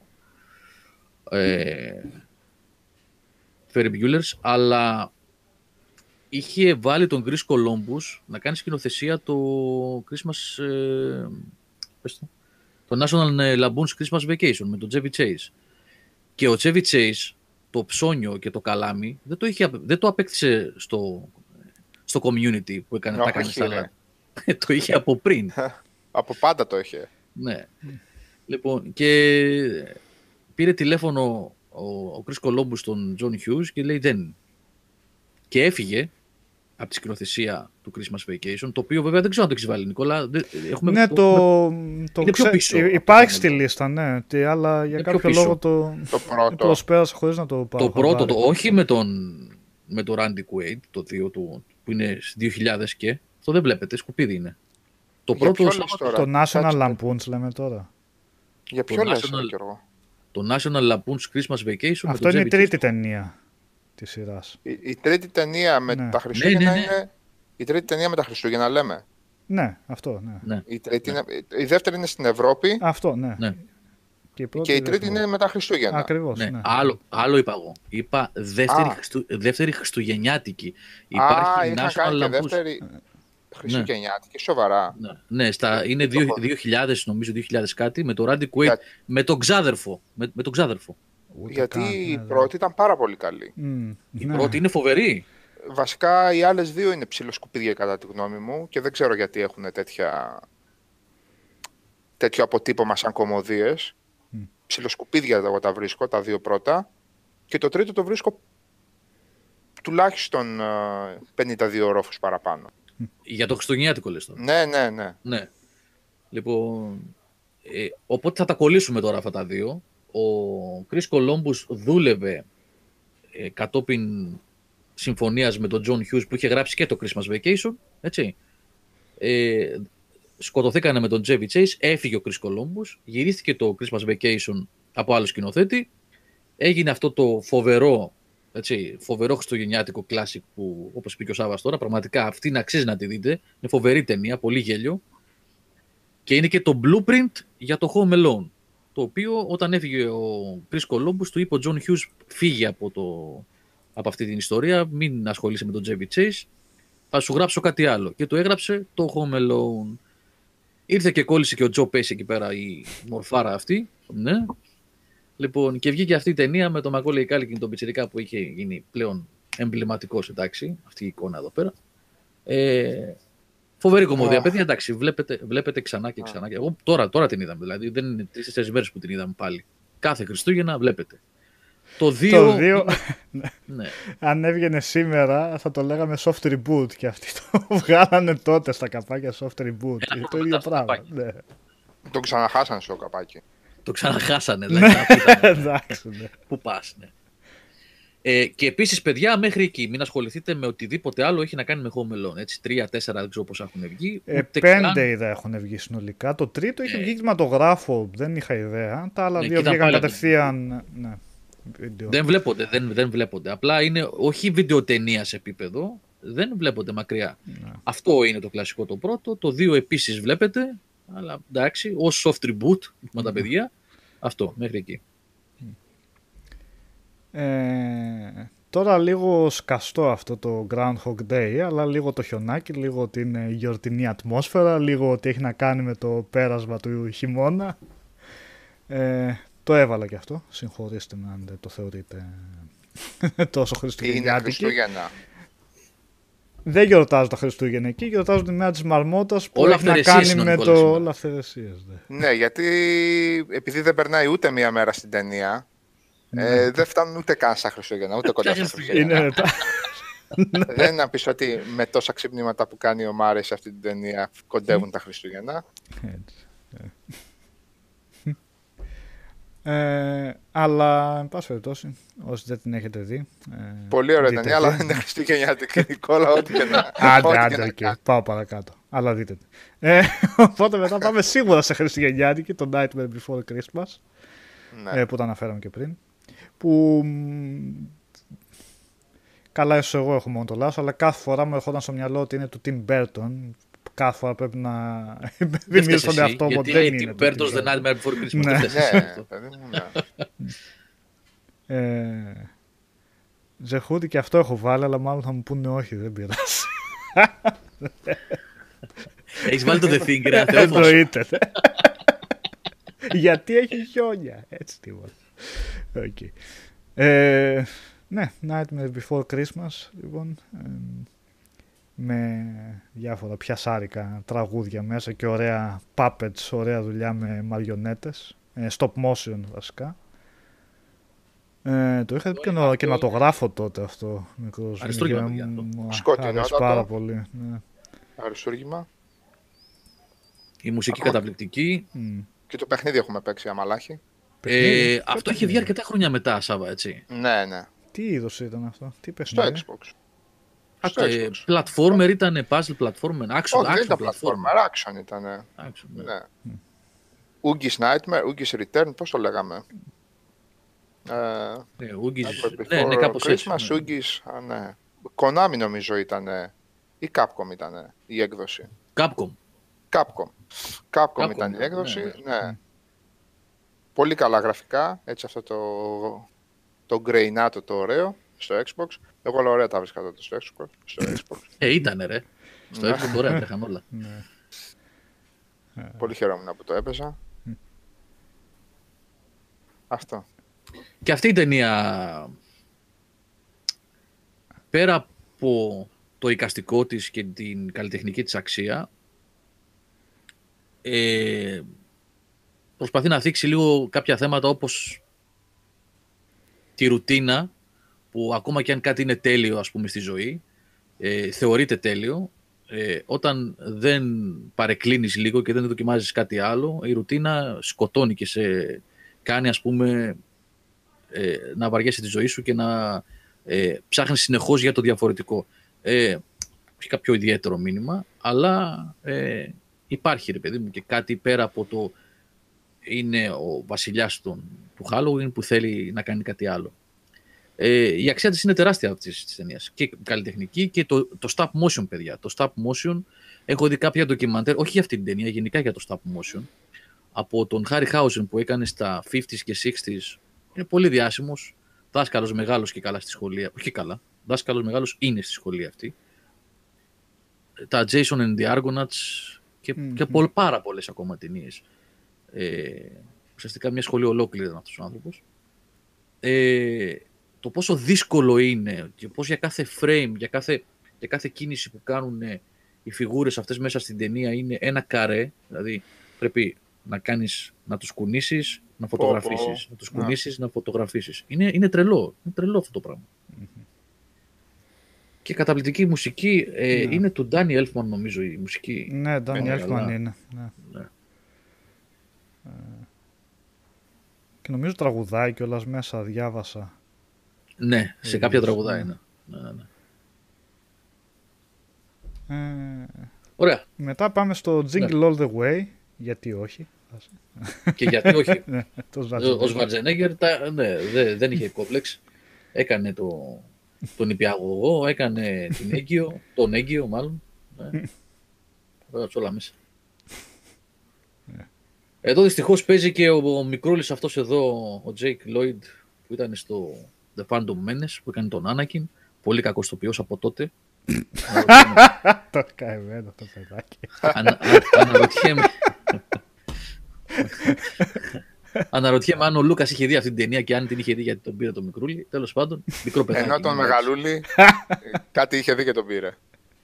Ποιον από όλους, για ποιον λες, για ποιον λες, γιατί είχε πολλούς. Ε, τον- Τον Anakin. Τον, Ε, πώς ναι. τον λέω, Α, Christian το Hayden Hayden, Christensen, Hayden άλλος Christensen. Α, είχε. Παναγιά μου και Ναι. Χριστέ.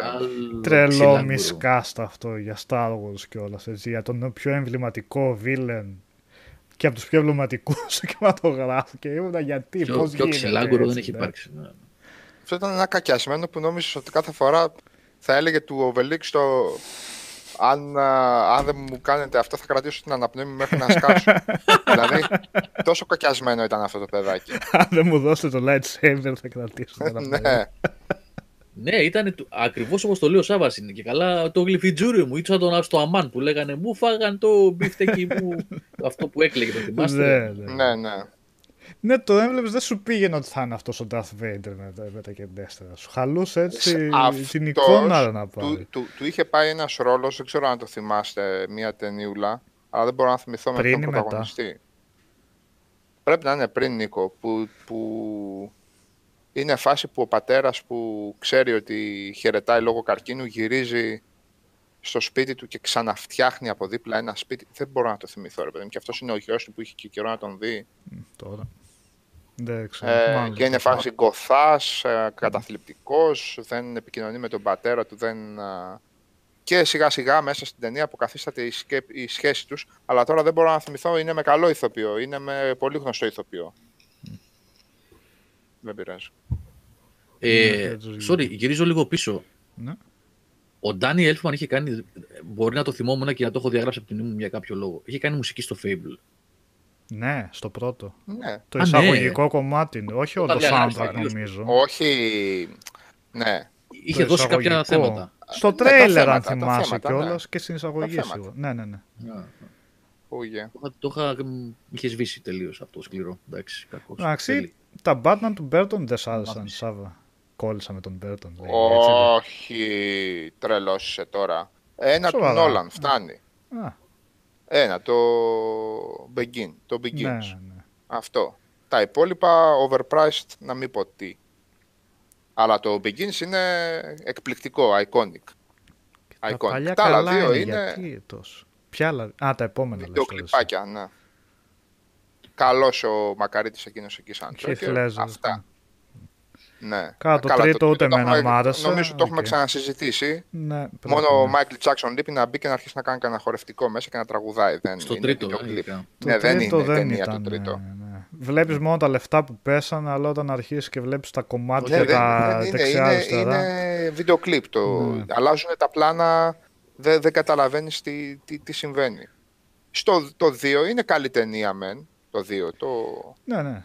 Ναι, ναι, το Night. Dark Αλλά εγώ Knight. δεν βρήκα ψυχή ρε παιδί μου, δεν βρήκα περιεχόμενο. Στο, το Begins έχει μια πάρα πάρα πολύ ωραία, ε, ε, δημιουργείται μια εξαιρετική ατμόσφαιρα γιατί γίνεται reintroduced ε, ο χαρακτήρας σε εμάς. Μμ, Στο τηλεοπτικό κοινό, έτσι, στο, στο κινηματογραφικό κοινό. Όχι στους Die Hard που ξέρανε ναι. κάθε διαφορετικό Batman χαρακτήρα. Όχι, Το έχει ωραίο το Ούτως ή άλλως- χτίσιμο και πιο Τις παλιές τις ταινίες τις, ε, τις συχαίνομαι, δεν ούτε καν. Δηλαδή, γελάω και Γιατί μόνο που σκέφτομαι. Τόσο πολύ. Στο πρώτο άτομο που ακούω τόσο πολύ με τα παλιά. Δεν Με έχω καμία επαφή με το Α, αντικείμενο. οκ, ναι. Καμία επαφή. Η πρώτη μου επαφή με το αντικείμενο ήταν το Arkham Asylum. Α, Τίποτα. Δεν, δεν καταλαβαίνω τίποτα από αυτά τα πράγματα. Και το δεύτερο ήταν ωραίο με τον Heath Led- καταρχήν για τον Heath Ledger, ο οποίος για μένα μεταμορφώ... μετα- μεταμορφώθηκε ο άνθρωπος. Κρίμα για τον άνθρωπο γιατί έβγαλε πραγματικό ταλέντο εκεί πέρα. Εντελώς άλλη περσόνα. Το πρόβλημα που είχε η ταινία για μένα ήταν το τελευταίο μισάωρο βασικά. Που απλά τραβούσε χωρίς λόγο με τον Two Face, αν θυμάστε. Το... Για ναι, το οκ. δεύτερο λέω. Ε, κατά τα άλλα, όχι. Μ' άρεσε Χριστουγεννιάτικη εμένα. αυτή. Χριστουγεννιάτικη. Το, Ναι. το 3 είχε κάτι χιονάκι. Αλλά όχι, δεν ήταν τα Χριστούγεννα. ναι. Ποια από τις προηγούμενες κάτσε του Burton είναι το Begins, το Returns. Ναι, με και τον, το ε, πρώτο που Danny λεγόταν. DeVito. ε, ναι. Ε, Πιγκουίνος. ε, κάτσε, με ποιον παίζει, ποιος είναι εκεί, ο Michael Tony Keaton. Clooney. Michael Keaton, Michael Keaton. Michael Keaton. Η πρώτη του Keaton, Ε, το Bat- Και τον Batman νομίζω λεγόταν. Και τον Batman, ναι. Είναι ο το Keaton Batman με τον, είναι ωραίο. Με τον Με το- ε, το Jack πρώτο. Nicholson. με τον Jack Ναι το, Nicholson. πρώτο είναι, ναι, το πρώτο είναι ωραίο. Αυτή είναι καλή ταινία, Το πραγματικά. καλή. Returns είναι με τον ε, Danny DeVito. τον Και την Iceman Michelle είναι, Pfeiffer. Όχι, ρε, τα μπερδεύω. Όχι, Τον ρε, Dan το DeVito ως Schwarzenegger. πιγκουίνος. Κάτσε, κάτσε. Και Είναι τη το- Pfeiffer σαν Catwoman. Ναι, αυτό, Αυτό. είναι με τον Michael Keaton. Αυτό που λες με το... μετά από αυτό ε, με τον Dan DeVito βγήκε με τον Val Kilmer που είναι ο Ο- Tommy ο- Lee Jones και ο Sam Ναι, Ναι, δεν είναι Two-Face του και Burton ο... αυτή όμως. Ναι, δεν είναι του Δεν είναι Burton. Η Και πρώτη, του με τον Σου, Keaton- ε, Schumacher δεν είναι, πώς τον η λένε; πρώτη με τον Keaton που είναι πραγματικά, όχι, είναι καλή. Κάνω λάθος. Έκανα λάθος. Ε, ποιανού είναι η πρώτη με τον Keaton; Του, του Burton. Burton. Και η δεύτερη είναι του Burton. Με τον Α, Dan και η DeVito. πρώτη είναι του Burton. Ναι, ναι. Ναι, μετά με το που δώσανε σκηνοθετική καλή καρέκλα ταινία, σε ναι. άλλους, έφυγε. Όλη, όλη η ομάδα αυτή έφυγε. Μετά πήγαν άλλοι και το κάνανε τελείως. Ο Τζόελ μετά έχει ο Val Σούμαχερ Kilmer και με πήγαινε Clooney. στο. Ναι, και μετά ο Ζατζενέκερ με Κλούνι. Που Και εκείνο με Clooney. εντάξει, αυτό Μία το έχει ο πράγμα- Clooney. Μία, ε, τι Μία. να βάμε μετά Ναι. από αυτή. Μία και- το κατέστρεψε το franchise. Ναι. Ήταν να Σουμάχερ, βγει. Ναι, ή- ναι, ό- ναι, σωστά, όχι ο Κλούνι. Ήταν να βγει πέμπτο και να βάγισε το σχέδιο. Εντάξει, γιατί το τέταρτο. Αυτά όμως πήγε πουθενά. θεωρούνταν, θεωρούνταν ας πούμε ένα γενικό ίδιο concept χαλαρό όπως ήταν τα τρία επόμενα. Ήταν δηλαδή ίδιο multiverse ας πούμε Batman. Δεν, το τρίτο. Ε, δεν νομίζω. Όλοι οι άλλοι ηθοποιοί ήταν. Ίσως ο Alfred, ο butler να ήταν ο ίδιος ηθοποιός. Δεν θυμάμαι και στο Σε 3 όλα και στο 4. Αλλά ήταν τόσο διαφορετικά σε στυλ και με άλλους ηθοποιούς που ποτέ δεν τα Διαφορετικά. πήρα στο μυαλό μου ότι είναι και καλά το sequel του όχι. δεύτερου έτσι. Να είναι Το πρώτο πότε είναι 90. Ε, Το πρώτο από 89. αυτά. Το- 89. Ναι. Το πρώτο το είχα δει και σινεμά. Πω, Το Batman δεν- Returns. ήταν αλήθεια. πολύ εντυπωσιακό. Πω, πω. Πολύ, εκείνος ο ήχος, τι, εγώ σαν τότε τρεις-τέσσερις ταινίες είχα δει στο σινεμά. Τι είχα δει, δεν είχα δει τίποτα. Εκείνος ο ήχος από το Mad Batmobile και το, ήταν πραγματικά δυνατό. Και Νίκολσον πόσο είχε βγάλει ε, τρελά εκατομμύρια για 20 λεπτά ρόλο. Ήταν πολύ λίγος στην ταινία. Ε, εκεί είναι το κόνσεπτ που το παθαίνει από το οξύ, ε. Ναι, ναι, ναι, που πέφτει εκεί στα... Ναι, Ναι. Ναι, στα οξέα. ναι. Καλά θυμάμαι. Λοιπόν, και γυρίζοντας το Jingle All the Way, αυτό είναι πολύ κλασική, πιο κλασική family αμερικάνικη ταινία δεν μπορεί να υπάρξει για τα Χριστούγεννα, με τον μπαμπά τον workaholic, Δεν την που έχω δεν, δει. είναι- δεν έχει χρόνο για το παιδί του κτλ. Και μπλέκει σε κάτι περίεργες φάσεις αυτός εδώ για να βρει ένα παιχνίδι που είχε εξαντληθεί, Turbo Man. τον, τον Turboman. Ε, ε, και έχει, έχει δύο-τρεις καλές στιγμές. Έχει δηλαδή, έχει γέλιο βγάζει. Ειδικά εκεί πέρα που πηγαίνει σε ένα, σε ένα εργαστήριο παιχνιδιών με Άγιους Βασίλειδες που είναι και ο, Α. και ο Τζον, ε, ο Τζον Μπελούσι. Όχι. Ο, ο, ο Τζον Μπελούσι είναι που πέθανε, τους, τους, ε, τους μπερδεύω. Μπερδεύω τα δύο αδέρφια. Δεν James θυμάμαι. είναι ο, ο ο James επιβιώσας είναι- σας. Ο επιβιώσαν. Ωραία. Τάση. Είναι ο James Μπελούσι και καλά είναι μια συμμορία από Αγιοβασίλειδες που φέρνουν παιχνίδια από Λατινική Αμερική, Κίνα και έτσι. Α, και Α, μπαίνει ναι, στην ναι. Κιάφκα εκεί πέρα. ας πούμε, ναι, και- ναι. Έχει δύο-τρει καλές σκηνές. και πατάει το κουμπί και αρχίζει και μιλάει Μιλάει. κινέζικα. Όλα, όλα. Ναι, κάτι τέτοιο. Λέει, τι είναι αυτό; Ναι. Ε, ο Ναι, Γκόλ έχει- ήρθε ε, σωστά. αυτό. Στα πρώτα Batman ήταν πάλι Danny Elfman μουσική. Βγαίναν τότε με περίοδες ταινίες και είχαν μουσικά θέματα. Καλά, ο Danny Elfman έκανε πολύ χαρακτηριστικά θέματα. Το άκουγες κάποιος και έλεγε αυτό, έλεγες αυτός είναι ο τάδε ήρωας, Κατευθείαν σου έκανε Μέχρι έτσι. Call of Duty έβγαλε ο Daniel. Ναι, Τι το άλλο θες; ήξερα αυτό. Ναι, δεν ήταν σε Call of Duty. Ή κάνω Δεν, λάθος. δεν θυμάμαι. Δεν Μπορεί, θυμάμαι. ναι. Έλα μωρέ. Νομίζω Εντάξει, είναι. σε Call of Duty. υπάρχει ακόμα, βγάζει. Κάποια περίοδο ήταν πολύ. Είναι γιατί κάποια περίοδο τον άκουγες έτσι συνέχεια, σαν όνομα έτσι. John Williams φάση έτσι. Ήταν ε, συχνός. Κάνει, νομίζω κάνει ακόμα δουλειέ. Νομίζω κάνει. Πάμε Νικόλα παρακάτω γιατί δεν θα φτάσουμε στο 2019. Ε, ε, όχι, ε, ναι. Και άλλα Έχουμε Love Actually, ξέρω, θα κριντζάρετε πολύ, αλλά είναι πολύ χαρακτηριστική χριστουγεννιάτικη ταινία και όποιος θέλει λίγο ε, γλυκανάλατη, λίγο σε εισαγωγικά, πολύ ρομαντική και... Και είναι και ensemble, Ξέρετε. έτσι. Έχει πάρα πολύ. Ναι, κόσμο έχει μέσα. πολλούς Βρετανούς το οποίο, όπως βλέπετε και στην αφίσα. Ε, εντάξει, έχει αυτό το υπερομαντικό το γλυκανάλατο, αλλά ε, είναι, είναι για την περίοδο αυτή με μια μεγαλύτερη αφέλεια να δεις κάτι ευχάριστο και με κάποιες δραματικές φάσεις βέβαια μέσα. Και... Ναι. Ε, ε, Ε, έχει, έχει και τη φάση εδώ πέρα με το Λίο Ανίσον. Είναι, είναι τραγικό αυτό, παιδιά. Έτσι. Mm. Ε, η γυναίκα του Λίο Ανίσον στην ταινία πεθαίνει σε ατύχημα σκι, αν θυμάμαι καλά. μ. Και μετά από ένα, δύο, τρία χρόνια από την ταινία πέθανε στα αλήθεια η γυναίκα του Liam Neeson σε ατύχημα σκι. Οκ. Και είχε πέσει σε κατάθλιψη για μερικά χρόνια, είχε εξαφανιστεί και μετά έκανε comeback με Taken και. Ναι. Ta- Taken. Λεγόταν το Taken. Taken, αυτό με ναι, την- Taken. Ναι, ναι, ναι. Στο ένα σκοτώνει όλη την τουρκική μαφία, στο άλλο όλη την αλβανική μαφία. Πάει σε χώρες έτσι και ξεκληρίζει. ναι. Ε, και μετά πάμε εκ διαμέτρου αντίθετη ταινία βέβαια, το Bad Santa. Ε, με Σε Αυτό δεν τα Πάμε. Βάλες, Πώς; δεν τα βάλες στο Dark αυτό. Αυτή είναι ωραία ταινία, παιδιά. Εμένα μου άρεσε αυτό το Bad Santa. Δεν βλέπετε, βέβαια, δεν είναι οικογενειακό. Ναι, Σάβα; Shit happens when you go to a party naked. Είναι, η τε- είναι η μπλουζίτσα που κάνει δώρο στο πιτσιρικά στο τέλος. Δεν ξέρω αν το θυμάστε. Αυτός ο Πιτσιρικάς, ρε παιδιά, το μεταξύ. Τι ηθοποιάρα, τι, τι φάση. Ναι. Ναι, ναι, πώς. Nirvana. Το είδα πρώτη φορά Έτσι την λέει. περασμένη εβδομάδα έτσι, δεν το είχα δει ποτέ. Εντάξει, έχει πολύ, πολύ, γε- πολύ καφρίλα είναι η Παιδιά, ταινία, έτσι. δηλαδή η, η σκηνή που γίνεται, ε, έχει πάρει μια κυρία ας πούμε η οποία είναι ευτραφής και κάνει... Τώρα τέλος πάντων, οκ, λοιπόν, είναι σε ένα δοκιμαστήριο και κάνει, και κάνει σεξ με την κυρία αυτή, ας πούμε, μια πελάτισσα, ο Άγιος Βασίλης, τέλος πάντων, και πρωκτικό κιόλας. και της λέει: Δεν θα μπορείς να περπατήσεις για δύο εβδομάδες. Και μετά τον καλεί μέσα ο διευθυντής του καταστήματος για να του ρωτήσει γιατί, τι, τι είναι αυτό που έκανες; Με ενημέρωσαν ότι έκανες κάτι. δηλαδή αυτό δεν υπάρχει. Αμάρια, ότι... ναι. δεν υπάρχει, παιδιά. Είναι... Βέβαια, δεν, επαναλαμβάνω, αυτή εδώ έτσι, Όχι, δεν βέβαια. είναι family. Μην βάλετε με τίποτα, παιδιά, να δείτε με. Ναι. τίποτα συγγενείς έρθετε τα Χριστούγεννα να φάτε και βάλετε τον Μπαντσάν. Εντάξει, και ο Μπίλι Μπομπ Θόρντον είναι ιδανικός για το ρόλο. Έτσι. Τον πιστεύεις Ναι. στον άνθρωπο, είναι αλκοολικός, ρεμάλι, κυλιέται. Δηλαδή.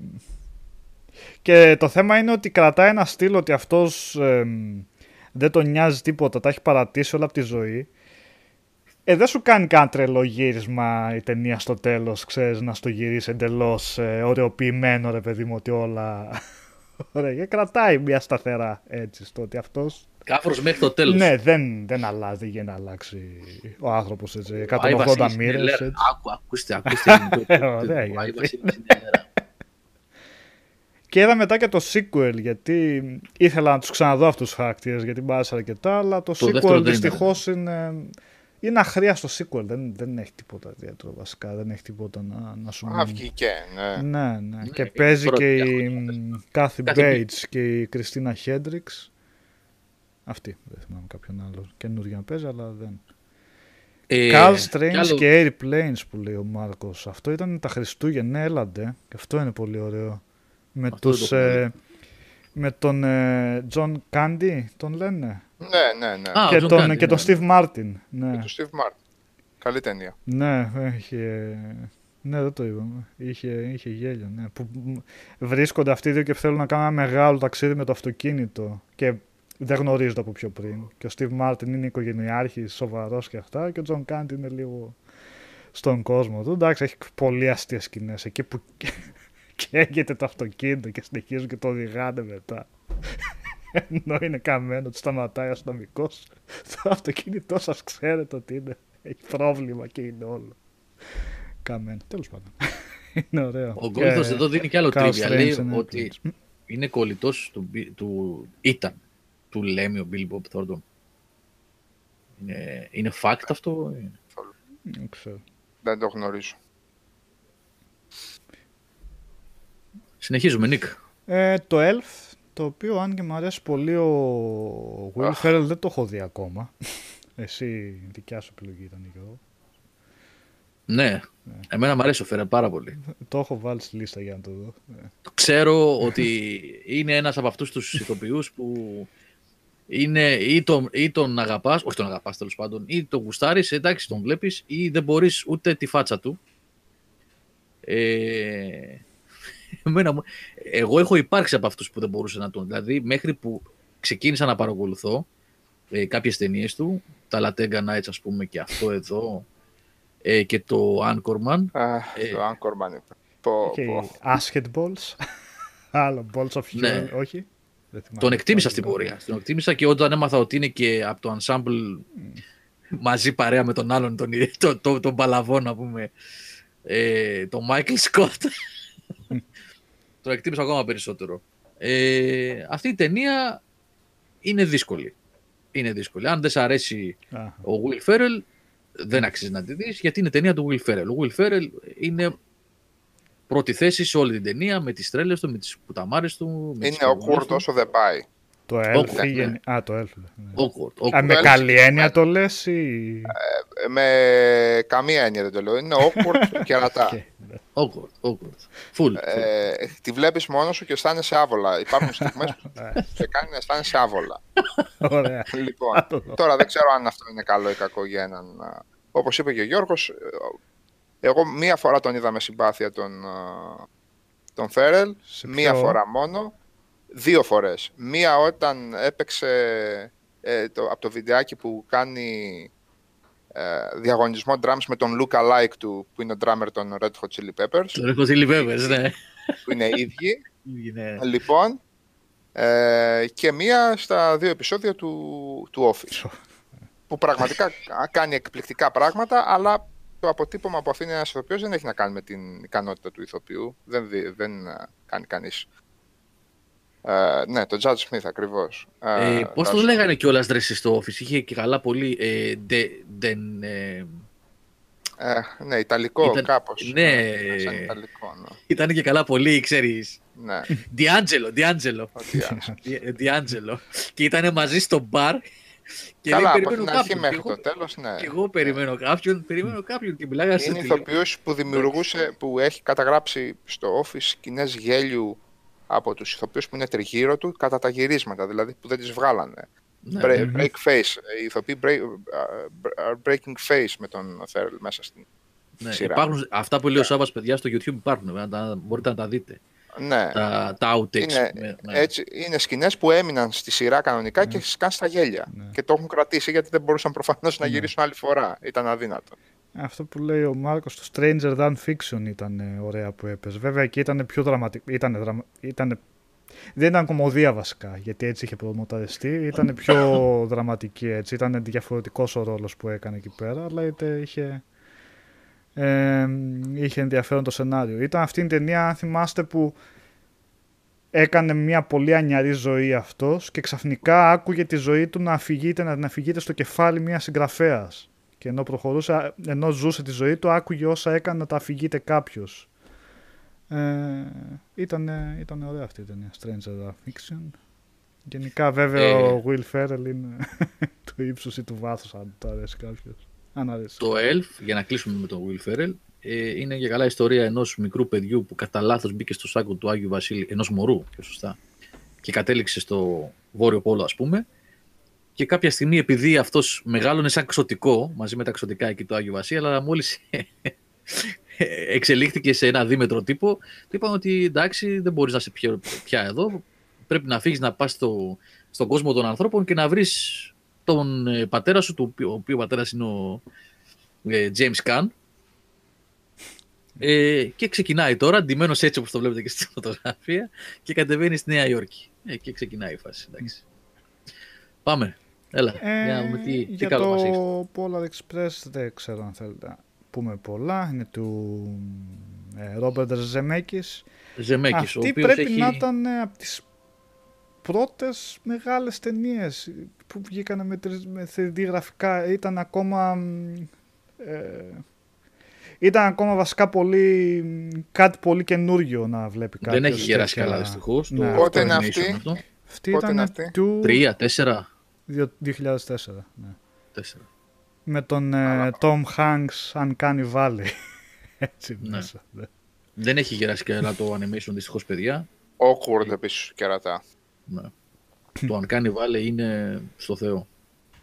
Ε, εγώ θα, θα σας πω για την ταινία αυτή υπό το πρίσμα γονέα ότι για μικρά παιδιά υπάρχει και στα ελληνικά βεβαίως μεταγλωττισμένη μικρά παιδιά, μικρά όμως δηλαδή 6, 7, 8 εκεί οκ αυτό μέχρι εκεί δεν έχει γεράσει καλά δυστυχώς το παραμύθι δεν το έχω διαβάσει δεν ξέρω αν είναι, γιατί νομίζω βασίζεται σε κάποιο παραμύθι Α, αυτό το. χριστουγεννιάτικο. Ναι, σε κάποιο βιβλίο. Δεν ξέρω, αλλά η ταινία είναι. Το animation έχει γεράσει δυστυχώς. Και ο Ρόμπερτ Τζεμέκης έχει, μια- έχει μια αιμονή με αυτή την ιστορία. Έκανε τον Beowulf μετά, έκανε και το A Christmas Carol της Disney με τον Jim Carrey. Πολύ, πολύ κακή στιγμή για μένα. Μμ. Ε, και δεν ξέρω αν έχει κάνει κάτι άλλο από τότε εκτός, όχι κάτι άλλο σαν γενικά στον κινηματογράφο μεγάλη παραγωγή. Έβγαλε με τον Steve Carell πέρσι ένα. Δεν θυμάμαι. Πάλι με τώρα animation στο λένε, δεν αλλά- ήταν. Ε, είχε Claymation. σκηνές με anim... Είχε, ήταν live Α. action, αλλά σε κάποια πράγματα που φανταζόταν, ας πούμε, ήταν... ε, Α. ναι. Οπότε είχε μια μίξη αυτών των δύο. Ναι. Ε, ναι. Μετά έχω το Hogfather, το οποίο δεν το έχω δει ακόμα, αλλά είναι στα υπόψη και αυτό. Ναι, το Hogfather έχουμε μιλήσει πολλές φορές. Από όταν το ανακάλυψα, κάθε Χριστούγεννα το λέω. Αυτό είναι εντάξει, βασισμένο στο σύμπαν του Terry Pratchett, έτσι. Στο Discworld. Και είναι ο Άγιος Βασίλης στο σκοτεινό και βαρύ και με περίεργο χιούμορ σύμπαν του, ε, του Pratchett, έτσι. Με όλες αυτές. Γελάει ο Σάββας, γιατί ξέρει καλύτερα.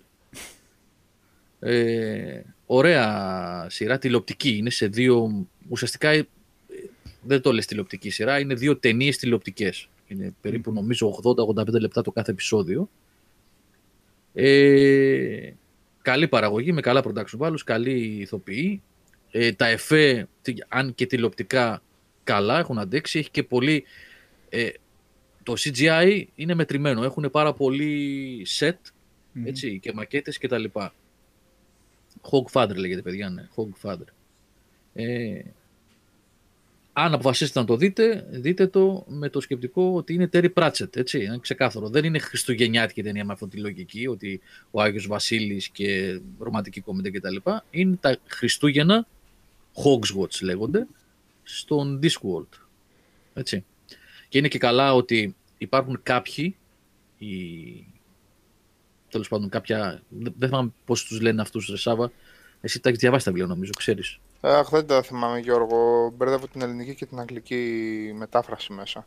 Ναι, αυτοί που είναι σαν πνεύματα τέλος πάντων, οι οποίοι ναι. παραγγέλνουν στην ε, guild των δολοφόνων, των assassins, να σκοτώσουν τον αντίστοιχο Άγιο Βασίλειο του κόσμου αυτού, τον Hawkfather. Γιατί, γιατί έχουν κάποιο ανώτερο σχέδιο για να ε, κυριεύσουν, ξέρω εγώ, καλά τον κόσμο. Ε, και ο Hawkfather όντως ε, χάνεται και ο θάνατος, που είναι η πιο ισχυρή μορφή σε αυτό το σύμπαν, αναλαμβάνει το ρόλο του γιατί αν δεν τηρηθούν οι παραδόσεις του κόσμου αυτού και δεν βγει ο Hogfather να μοιράσει δώρα στα παιδιά και χαθεί η πίστη των παιδιών κτλ. Ε, θα καταστραφεί ο κόσμος, δεν θα ανατείλει ο ήλιος κλπ. Έχει τέλος πάντων με, με ένα ιδιαίτερο τρόπο. Έτσι. Ούτως ή άλλως η φαντασία του Πράτσετ είναι εξαιρετικά ενδιαφέρουσα. Ναι. Είτε το πιάνει κάποιος το χιούμορ, είτε δεν το πιάνει. Είναι πολύ πιο δύσκολος από τον Άνταμς, επειδή είναι σχεδόν α, σύγχρονοι και γράφουν και οι δύο κομική, ας το πούμε, που δεν είναι πάντα κομική, sci-fi και fantasy.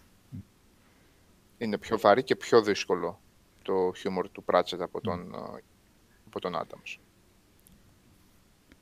Ε, Λουκ Στάμι, η γης σε αυτόν τον κόσμος στηρίζεται στην, στις πλάτες τεσσάρων ελεφάντων Ατούιν. οι οποίες είναι πάνω στη, χε- οι οποίοι είναι πάνω στη χελώνα. Ε, είναι, τι είπες Νικόλα; Οι οποίοι είναι πάνω στη χελώνα. Τέσσερις ελέφαντες. Δεν είναι Τέσσερις ελέφαντες, ναι, Ναι. στον Ατούν. Ναι. Ναι. Ατούιν. Ε, ο Ηλίας εδώ γράφει, ο Ηλίας Κυριακούσης λέει τα μικρά παιδιά δεν κρίνουν την ποιότητα των γραφικών, ε, το animation εννοεί, αλλά το γενικότερο mood της ταινίας, ο δικός μου είναι 4 χρονών και τρελαίνεται ακόμα με το Lion King των 90s. Το Lion King των 90s, ρε εσύ, Ηλία, είναι όμως... Και είναι ένα Ε, σχέδιο η- στο χέρι όμως. Εκείνο η κρατάει. καλύτερη- Ναι, είναι διαχρονικό. ναι, είναι η πρώτη ταινία που κέρδισε Oscar καλύτερης, στε- η πρώτη ταινία κινουμένων σχεδίων που κέρδισε Oscar καλύτερης ταινίας. Ε, είναι πολύ μεγάλη περίπτωση το Lion King. Το, το Lion King των 90s όπως γράφεις, έτσι, όχι αυτό που βγάλαν τώρα το πράγμα. Τι εδώ είναι αυτό πολλά το πράγμα; Το βγάλανε- κάνανε CGI. Ναι, frame CGI. by frame σχεδόν. Σάβα CGI. Για κάποιο λόγο. Με αληθοφανή ζώα εντελώς ας πούμε. Με και- ζώα όμως που τα οποία δεν έχουν εκφραστικότητα όπως το animation και όλο αυτό. Είναι ζώα-ζώα. Ζώα. Ναι. Λιοντάρια, γένειε και ναι. Και ρι- είναι. Τέλος πάντων, δεν το έχω δει, απλά φαντάζομαι ότι δεν έχουν λάθος. Όχι, μη το λένε φαντάζεσαι, ότι το είναι έχω δει. εικόνα, α, εικόνα Χάλια. προς εικόνα. Ναι, ναι, οκ. ναι. Ε, Και είναι όντως φοβερό. ναι. Ε, οπότε για το Polar Express που λέγαμε, λέγαμε προφανώς ένα παιδάκι θα, γι' αυτό το αναφέραμε και Ναι, μα το γιατί είπα θα πριν κι το εγώ. χαρεί Ναι. με την ταινία εννοείται, είναι καλή. Απλά αν θες να το δούμε έτσι ως μεγαλύτεροι που είμαστε και έχουμε δει να έχουν εξελιχθεί τα γραφικά φαίνεται ότι έχει, ότι είναι χωρίς να είναι κακό ας πούμε, αλλά ότι είναι κάπως παροχημένη η τεχνολογία εν πάση περιπτώσει Ναι. που έχουν χρησιμοποιήσει. Έχει ξεπεραστεί, εντάξει, βγήκε το 2004, έχει κάνει το CGI από τότε άλματα. Βλέπαμε τότε τα βιντεάκια, τα cinematics, τα Warcraft, Starcraft και- και αυτά και τρελαινόμασταν, αλλά εντάξει, γεράσαμε. Εδώ έχει γεράσει και τον Beowulf, ρε Νικόλα. Ναι, Έχει σημεία με Μέντοναν που είναι αρκετά χρόνια μετά και πολύ, πολύ καλύτερη Ναι. τεχνολογία τον Beowulf. Ε, εντάξει. ε, ναι. Το Ε, Elf Chris K ήταν λίγο πίσω. Ε, όταν τελειώσει το βίντεο μπορείς να πας λίγο πίσω. Και τώρα μπορείς να πας λίγο πίσω. αν είσαι. Τώρα έχουμε το The Man Who Invented, Invented Christmas, ε, εσύ μου το είπες αυτό Γιώργο, Ναι, του 17. αυτό επίσης το ανακάλυψα πέρσι. Από τις πρόσφατες ανακαλύψεις μου. είναι. Είναι μια πολύ περίεργη περίπτωση. Ούτε είχα πάρει χαμπάρι ότι είχε βγει κινηματογράφο. Είναι σε κινηματογράφο αυτό. Με τον Μπλάμερ. Μμμ. Ναι, ναι, ναι. Με πολύ καλό cast. Και ουσιαστικά, παιδιά, είναι, δεν ξέρω πόσο είναι μυθοπλασία και πόσο είναι βιογραφική ταινία. Ε, σίγουρα είναι βιογραφική μέχρι ενός βαθμού γιατί περιγράφει τη ζωή του Dickens και το πώς του ήρθε η σύλληψη για το A Christmas Carol. Βιογραφική μέχρι ένα σημείο και μυθοπλαστική σίγουρα γιατί μετά πάει αλλού η ταινία. Ε,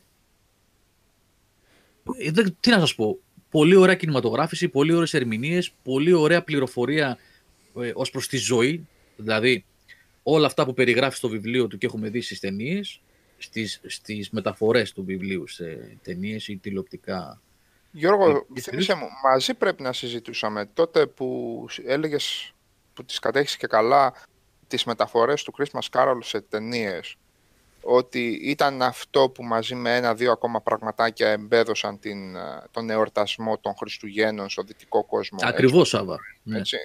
Αυτό Γι' αυτό λέγεται και η ταινία αυτή The Man Who Invented Christmas. Ναι, ναι, ναι. ναι. Ε, νομίζω το είχαμε ξανασυζητήσει. Γι' αυτό μου έρχονται τώρα λίγο ντεζαβί το πράγμα, αλλά φέτος φαντάζει ακόμα πιο ενδιαφέρον το, το, το πράγμα. Οπότε... Ναι.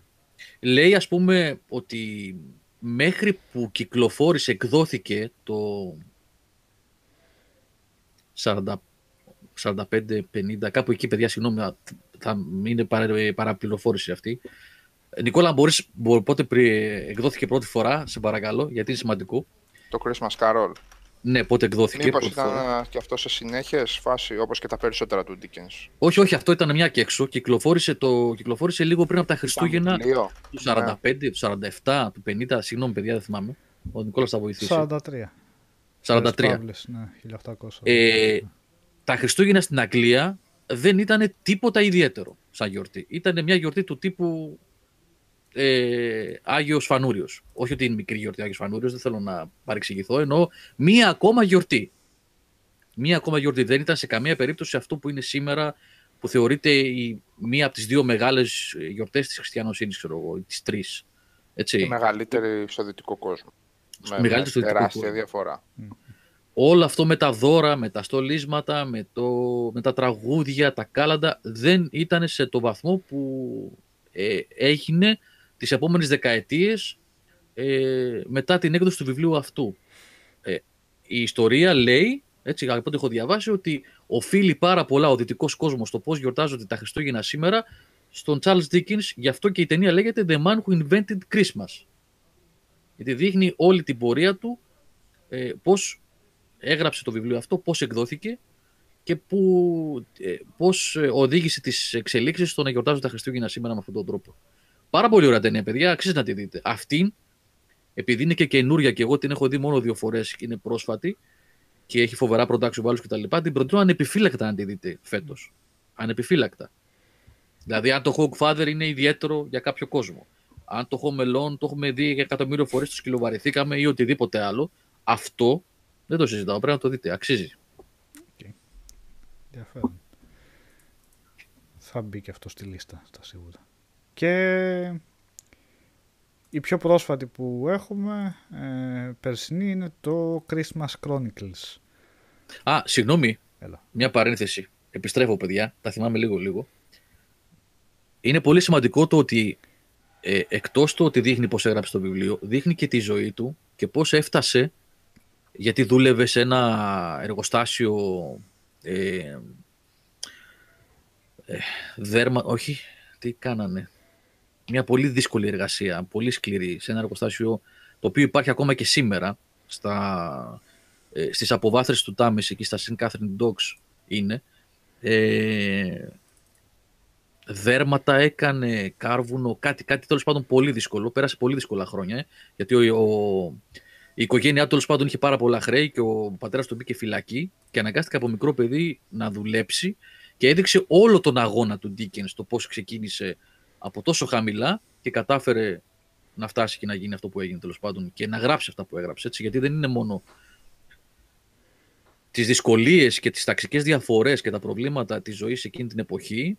Δεν την έχει γράψει μόνο στο Christmas Carols. Σάβα, εσύ. Ε, όχι, βέβαια. Ξέρεις πολύ καλύτερα αυτά. Από ναι. μεγάλες προσδοκίες, από Great Expectations και Tom Sawyer μέχρι. Τι, αυτό περνάει ο, ο Dickens και είναι ο πιο πολύ διαβασμένος εκείνη την περίοδο Άγγλος συγγραφέας ε, τα φύλλα των εφημερίδων που είχαν ε, κομμάτια της ιστορίας του, της, του κάθε βιβλίου ξεπουλούσαν. Είναι η ιστορία του μυθιστορήματος και της λογοτεχνίας της Αγγλίας του 18ου αιώνα, ο Ντίκενς, αναδεικνύοντας άψογα αυτό που συνέβαινε στην Αγγλία.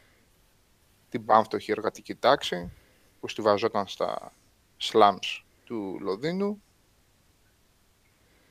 και τις τεράστιες αντιθέσεις. Όλα, όλα τα βιβλία μου. Dickens. Ωραία. Αυτά. Με κάλυψε απόλυτα ο κύριος. Και εδώ έχουμε τον αγαπημένο μας και αγαπημένο του Σάβα. Περσινή ταινία αυτή. Και από ό,τι έμαθα ετοιμάζει και καινούρια για του χρόνου. Μμμ. Sequel, τους πήγε καλά στο Netflix. Ε, ο Ροκ Άγιος Βασίλης, παιδιά. Δίνει ρέστα ο Κερτ Ράσελ. Δίνει ρέστα. Ο Ροκ Ναι. κανονικά. Τον χαίρεται Όταν- ναι. το ρόλο του πολύ φαίνεται. Ναι, το χαίρεται πάρα πολύ.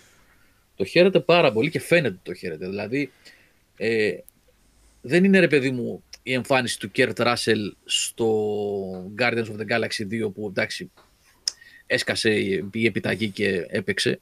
Εδώ τον βλέπεις από το πρώτο λεπτό έτσι, φάση με τα πιτσιρίκια, είναι και τα πιτσιρίκια που παίζουν μαζί του καλά.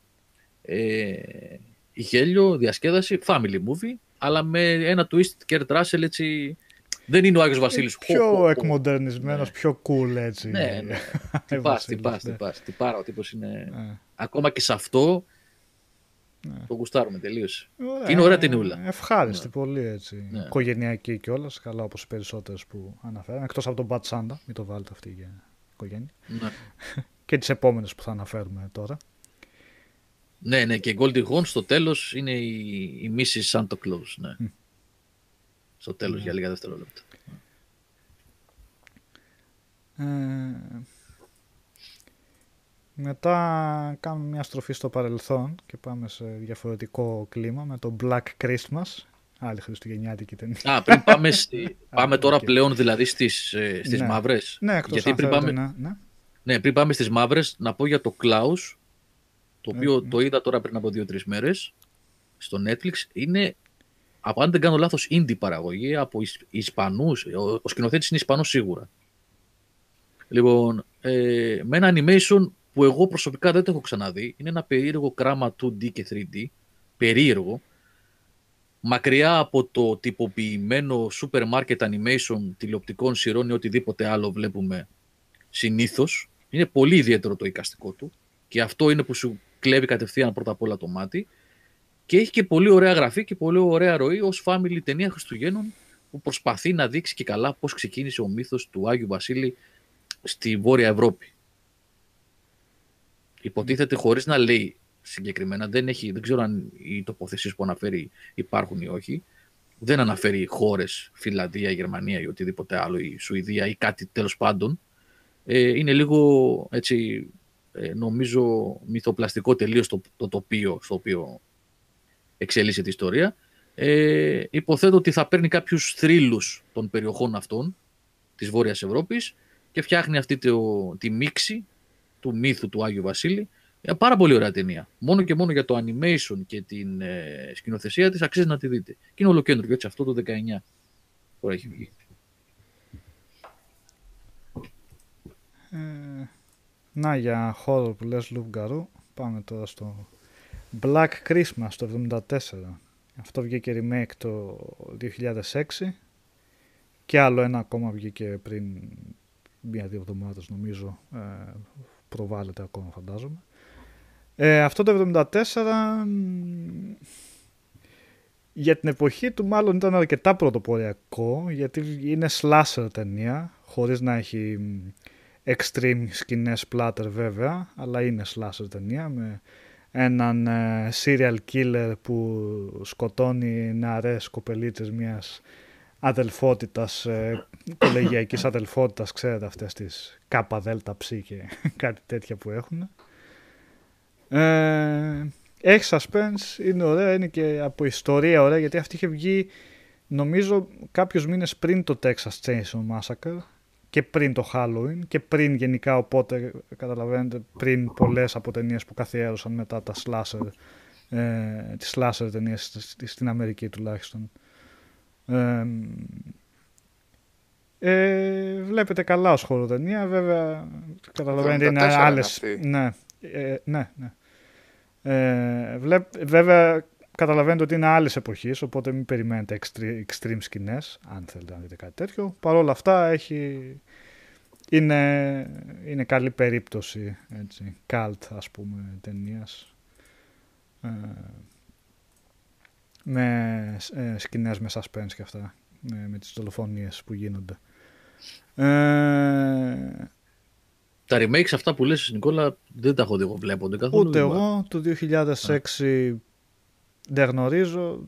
Του, το καινούριο που βγήκε έχω δει πολύ πολύ κακές κριτικές οπότε νομίζω ότι δεν. Ωραία ακούγεται. Ε, μετά ήθελα να πω το The Thing, αλλά δεν θέλετε. Θα με πείτε ότι βάζω άσχετες ταινίες. Και θα έχετε και δίκιο. Οπότε το και και το Alien μετά. Χριστούγεννα στο διάστημα. Δεν, ε, δεν έχει χιονισμένο τοπίο το Alien. Α, okay. αλλά θα πω το Dead Snow ή Dodge Snow, το νορβηγικό. Ε, καλτ ταινία με το που βγήκε. Καλτ αυτή. Ε, με παρέα που πάνε σε μια ε, να περάσω διακοπές σε ένα σαλέ κάπου και απομονωμένο τι, τι είναι και... Τι είναι αυτό; και κάπως γίνεται και βρίσκονται αντιμέτωποι με ανεστημένους ναζί πολεμιστές που ψάχνανε ένα χρυσό εκεί πέρα κάπου στα βουνά, κρυμμένο χρυσό. Ε, παρατηρητικός λουξτάμε έτσι. Ναι. Ε, μαύρη κομμωδία είναι ουσιαστικά αυτή. Και, πολύ σπλάτερ, πολύ σπλάτερ. Ε, αλλά βγάζει γέλιο ε, βασικά. Έχει βγει και sequel. Ε, πολλοί θεωρούν έχω δει καλύτερο, αλλά εμένα δεν μπορώ να πω ότι με, με κράτησε, δεν πολύ άρεσε. Χά, χάνει λίγο την πρώτη τη, την έκπληξη, ας το πούμε, που κάνει αυτό, της καφρίλας. Ε, αλλά για όσοι θέλουν να δουν μια σπλάτερ με χριστουγεννιάτικο θέμα, γιατί όχι. Και ε, μετά... Έχει και άλλο. Τι, ναι, ναι. Το Rare Exports. Έχουν βγει τόσες πολλές χριστουγεννιάτικες σπλάτερ. δηλαδή... Όχι, αυτό δεν είναι σπλάτερ, αλλά είναι στα, στα χώρο, ας το πούμε. Αν και δεν έχεις σπλάτερ σκηνέ. Στο... Όχι, αν και δεν έχεις, λάθος το είπα. Τέλος πάντων, είναι στα χώρο. Το Rare Exports, φινλανδικό, του 2010 ε, που κάνουν κάτι εξορίξεις στα βουνά και βρίσκουν ε, κάποια πλάσματα που είναι σαν Άγιοι Βασίλειδες ας πούμε και έχει να κάνει με, κάπως με τέρατα και τέτοια. Ε, το παιδάκι είναι πρωταγωνιστής, ε, τον πατέρα του εκεί πέρα και τη άλλη παρέα του και είναι, είναι καλό έτσι, δεν, δεν, είναι και δεν έχει τίποτα extreme σκηνές splatter, ούτε είναι καν extreme horror, αλλά έχει αυτό το, έχει γενικά αυτό το horror στοιχείο. Ε, και τέλος το Krampus.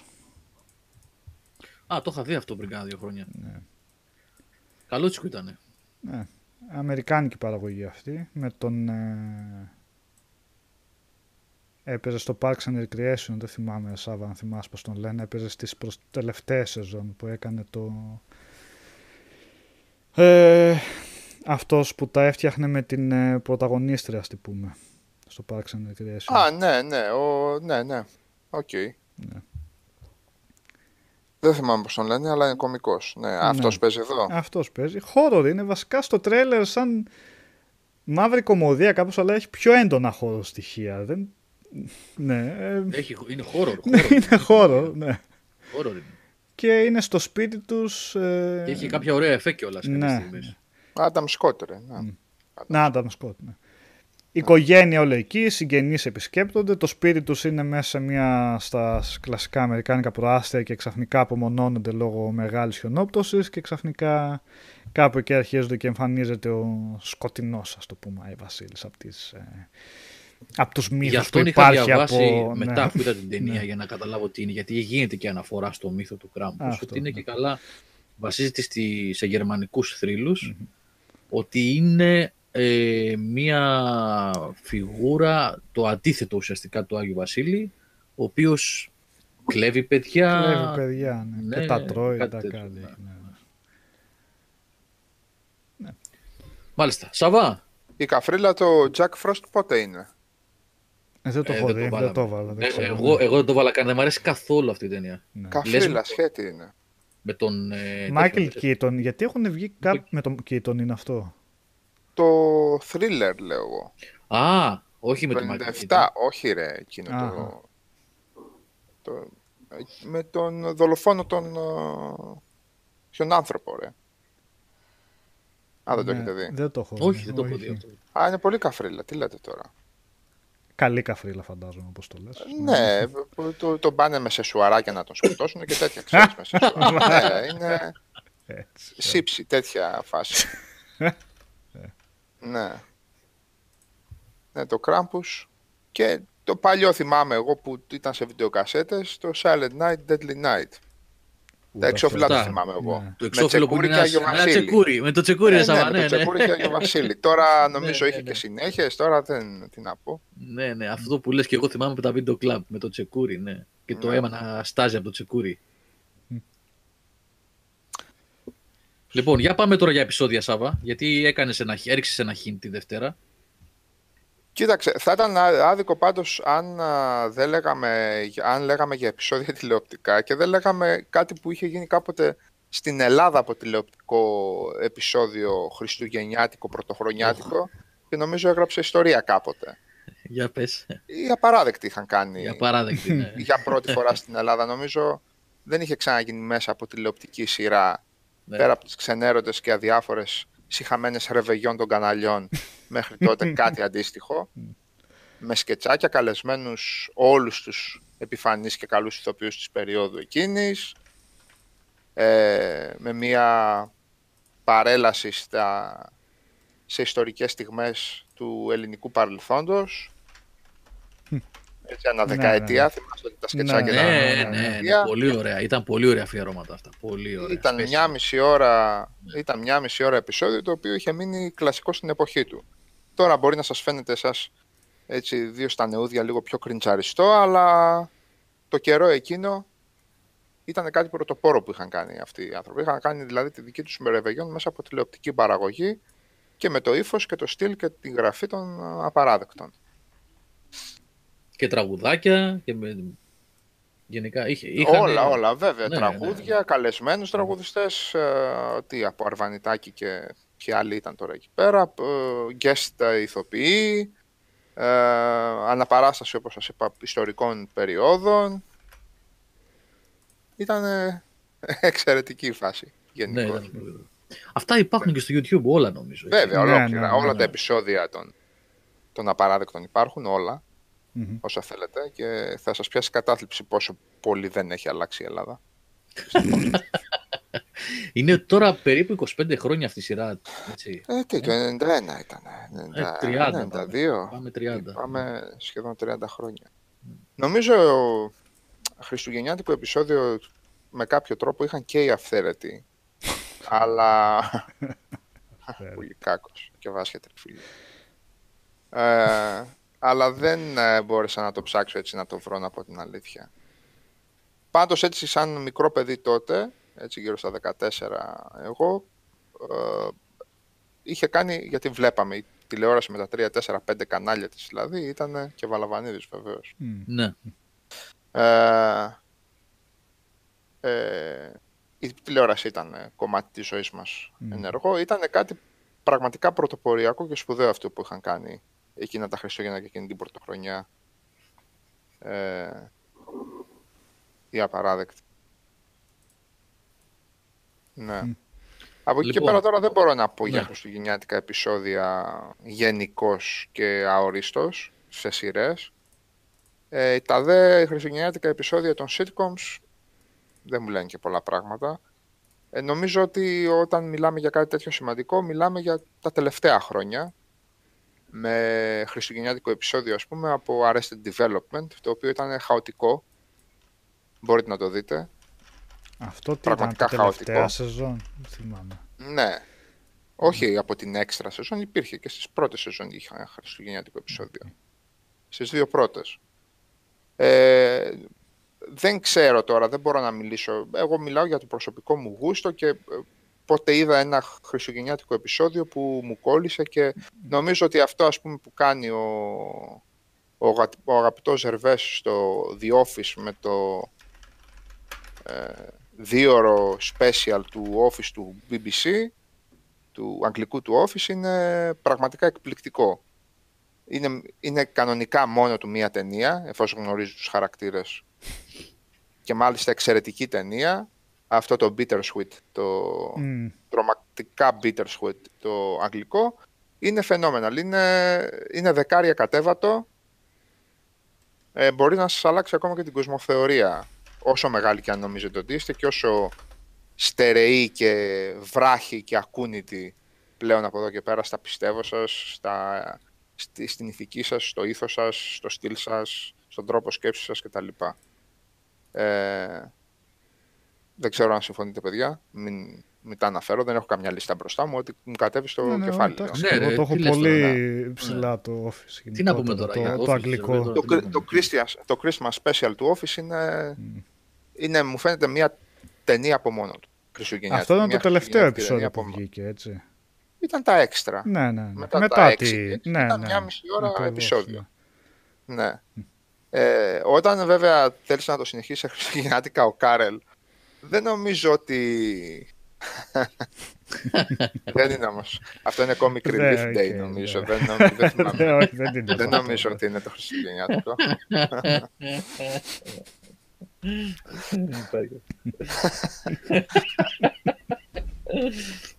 Ε, λοιπόν. ε, δεν νομίζω ότι ο Κάρελ πήγε να κρατήσει κάποια παράδοση με το και η δημιουργή του Αμερικάνικου Office με τα χριστουγεννιάτικα. Αλλά κατέληξαν κάποια στιγμή να είναι διπλά επεισόδια, 40 λεπτά. Και η απόλαυση του όταν ξεκινάει ένα 40 λεπτό επεισόδιο από το Αμερικάνικο Office νομίζω ότι είναι τεράστια. Ε, εγώ αν τα έβαζα με τη σειρά νομίζω ότι το επεισόδιο που ο Κάρελ είναι τσατισμένος γιατί δεν τον έκαναν οι Βασίλη Άγιο νομίζω Βασίλη. ότι είναι, είναι, το, είναι το The Party βεβαίως, το Christmas Party το επεισόδιο, το πρώτο δυνατό επεισόδιο του Office το Χριστουγεννιάτικο με το Secret Santa είναι υπέροχο, δεν το Που συζητάμε. θέλει να Είναι πάρει τι- το iPod, έτσι. Πήρε το, το πολύ ακριβό δώρο για να φανεί, ναι. Ήθελε να φανεί ότι πήρε Ναι, το να πολύ φανεί. ακριβό δώρο. Λοιπόν, Και το άλλο με Αλλά- το μαροκινό theme. Ήταν μαροκινό, ήταν. τι με, ήταν; με το μαροκινό theme που το... Ναι, ναι. Να σου πω, ποιο είναι το, Μαροκινό. το, επεισόδιο, το επεισόδιο με τις, ε, με τις κινεζούλες που τις μπερδεύει είναι χριστουγεννιάτικο. Χριστουγεννιάτικο είναι, ναι. Χριστουγεννιάτικο. λοιπόν, που πάει με το μαρκαδόρο και τη σημαδεύει, ρε φίλε. που πάει, Γράμμι. ναι, που πάει και σημαδεύει, Το- γιατί κάθε φορά μιλάει και δεν είναι σίγουρος σε ποια από τις δύο μιλάει. Και της χαρίζει Hey, και το you. και φεύγει. Hey, you. Ναι. Hey, ναι, είναι τρομερό. Πραγματικά. Λοιπόν, έχει δύο-τρία πολύ ωραία επεισόδια χριστουγεννιάτικα η σειρά Fraser. Και ειδικά το. Ε, δεν θυμάμαι σε ποιο season είναι. Εκεί που προσπαθούν ε, να μάθουν τον πατέρα τους οι δύο, ο Νάιλς και ο Fraser, να πιάσει την ψηλή νότα στο. Πρέπει να τα ξαναδώ πώς ο Νάιντιβα. Α, Πρέπει και να τα ουρλιάζει ξαναδώ, ο πώς άλλος, ναι. Αχ, ε, έκλαψα. Ε, Ναι. Ναι. Έχει, έχει δύο-τρία- δύο-τρεις χρονιές. Raymond, πολύ ωραία χριστουγεννιάτικα επεισόδια. Και το community νομίζω ότι έχει Community. εξαιρετικά χριστουγεννιάτικα Ναι, ναι. επεισόδια. Ποια ήταν το community, τι γινόταν εκεί; Ε, είχαν Γιατί και το γινόταν πάντα clay, κάτι. το clay τέτοιο ήταν Ναι, ένα, ναι. με πηλό Ναι, που είναι ναι, το... Το Claymation, ναι. με τον Claymation. Abed που θέλει να μάθει το νόημα των Χριστουγέννων. Ναι, Ναι. Και, ναι ζουνε και καλά Βέβαια, ταξίδι. Ναι. Τα καλύτερα επεισόδια του community είναι τα Halloween επεισόδια, αλλά εντάξει, ναι, οκ. ναι, ναι. Και τα paintball. Ναι. Τα Είναι και τα Ω, άλλο. εντάξει, ναι. Το Halloween επεισόδιο Με του Σάμπα. όπου- με του Σάμπα, παιδιά. ε, Δεν, δεν έχει ξαναγίνει σε 20 λεπτά τηλεόραση τέτοιο πράγμα, ρε. ναι, ναι. Όχι, έχει ξαναγίνει στα paintball επεισόδια. ναι, που έχουν, χωρί, έχουν χωρέσει Star Wars και Western και Morricone σε ναι, ναι. επεισόδια. Ναι. Πραγματικά υπέροχο. Ε, Στη Ελλάδα στα παιδιά ποιο ήταν το χριστουγεννιάτικο επεισόδιο; Που αν θυμηθώ. Εντάξει. Τίποτα τραγούδια θα λέγανε, γι' αυτό δεν το θυμάμαι. ναι. Ναι. Ε, το Coraline που λέτε Χριστούγεννα ήταν. υποτίθεται. Όχι, όχι, όχι. Ήταν, α, οκ. Όχι, ρε. Ναι, Χριστουγεννιάτικο, όχι, όχι. ήταν πολύ ωραίο. Καλά, αυτή το στούντιο, πώς το λένε, που έκανε το Coraline είναι... Λάικα. Λάικα. Ε, αυτός που έκανε το Henry Giant Selick Witch και είναι. το τέτοιο και το Ναι, Christmas ναι, δεν ναι. είναι. Ναι, ο Henry Ναι. Selick το κάνει και αυτό, ναι. Ναι, Του, Να- ε, του, Neil- του Neil Gaiman είναι βέβαια έτσι. Μμμ. Δεν το ναι συζητάμε. είναι κόμικ του Gaiman, ναι. Ναι. Αλλά για stop motion ταινίες είναι στην κορυφή αυτό το στούντιο. Κάνει πολύ καλές δουλειές. Ακόμα κι αν δεν σας αρέσει το σενάριο, η γραφή που έχει σε κάποια, η δουλειά, η ποιότητα που κάνουν στην τεχνική αυτή είναι, είναι κορυφαία σε όλες τις ταινίες που έχουν βγάλει. Ε, είναι πολύ ενδιαφέρον πάντως, προσπαθώ, σπάω το κεφάλι μου, αλλά δεν μπορώ να θυμηθώ κάτι εγώ τώρα τελείως ε, επιφανειακά. Ίσως το ότι ακριβώς δεν ήταν εδά και τόσο εμπαρο- εμπορευματοποιημένοι, δεν είχαμε εξαμερικανιστεί τόσο πολύ ή δυτικοποιηθεί τόσο πολύ. Προσπαθώ να θυμηθώ έστω και μία ελληνική ταινία που να έχει ένα δυνατό, ας το πούμε, χριστουγεννιάτικο από τον παλιό, συ- από τον παλιό Μμμ. κινηματογράφο. Και δεν μου έρχεται καμία στο, στο μυαλό, ρε παιδί μου.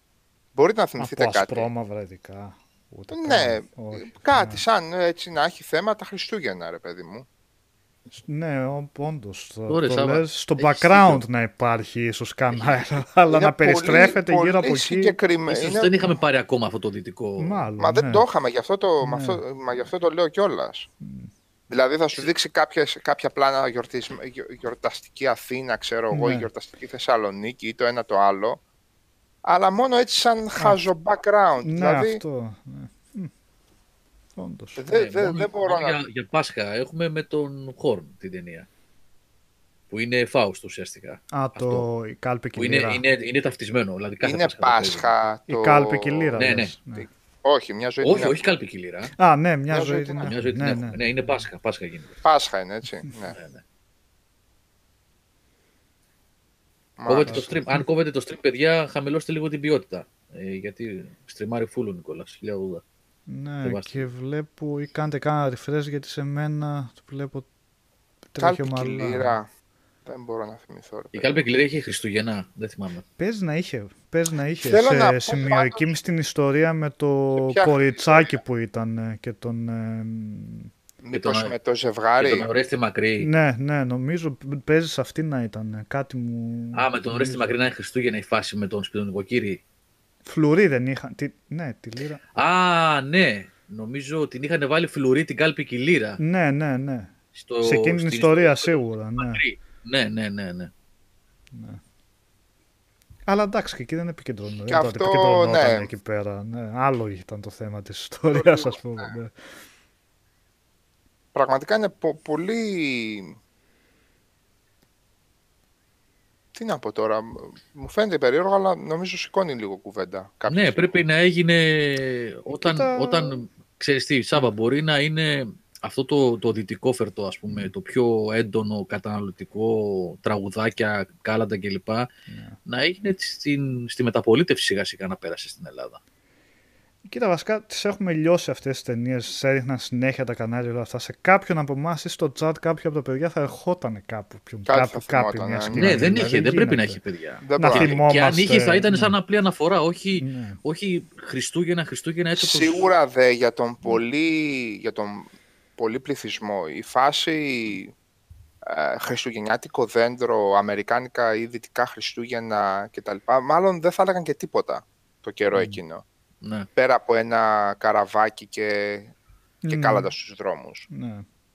Και αυτό βέβαια δεν πέρασε, δεν περνούσε εύκολα στις uh, ταινίες. Όχι, τέτοια πράγματα δεν είχαμε, παιδιά. Όχι, όχι, δεν είναι. ναι, Ή δεν σαν το εικόνα Άι Βασίλη που αν θυμηθείτε σε ταινία να είναι Άι εντυμένος Βασίλη, κάποιος. 80s, στα 80s εγώ θυμάμαι μόνο. Ναι. Πιο πριν όχι. Καλά και εγώ δεν θυμάμαι γιατί ήμουνα και πολύ μικρός πριν τα 80s, αλλά Ναι. Εντάξει, τις Δεν έχω βλέπουμε και δίκιο. τις ξαναβλέπαμε τις ταινίες, δεν έχει να κάνει. όμως. Ναι. ναι οπότε...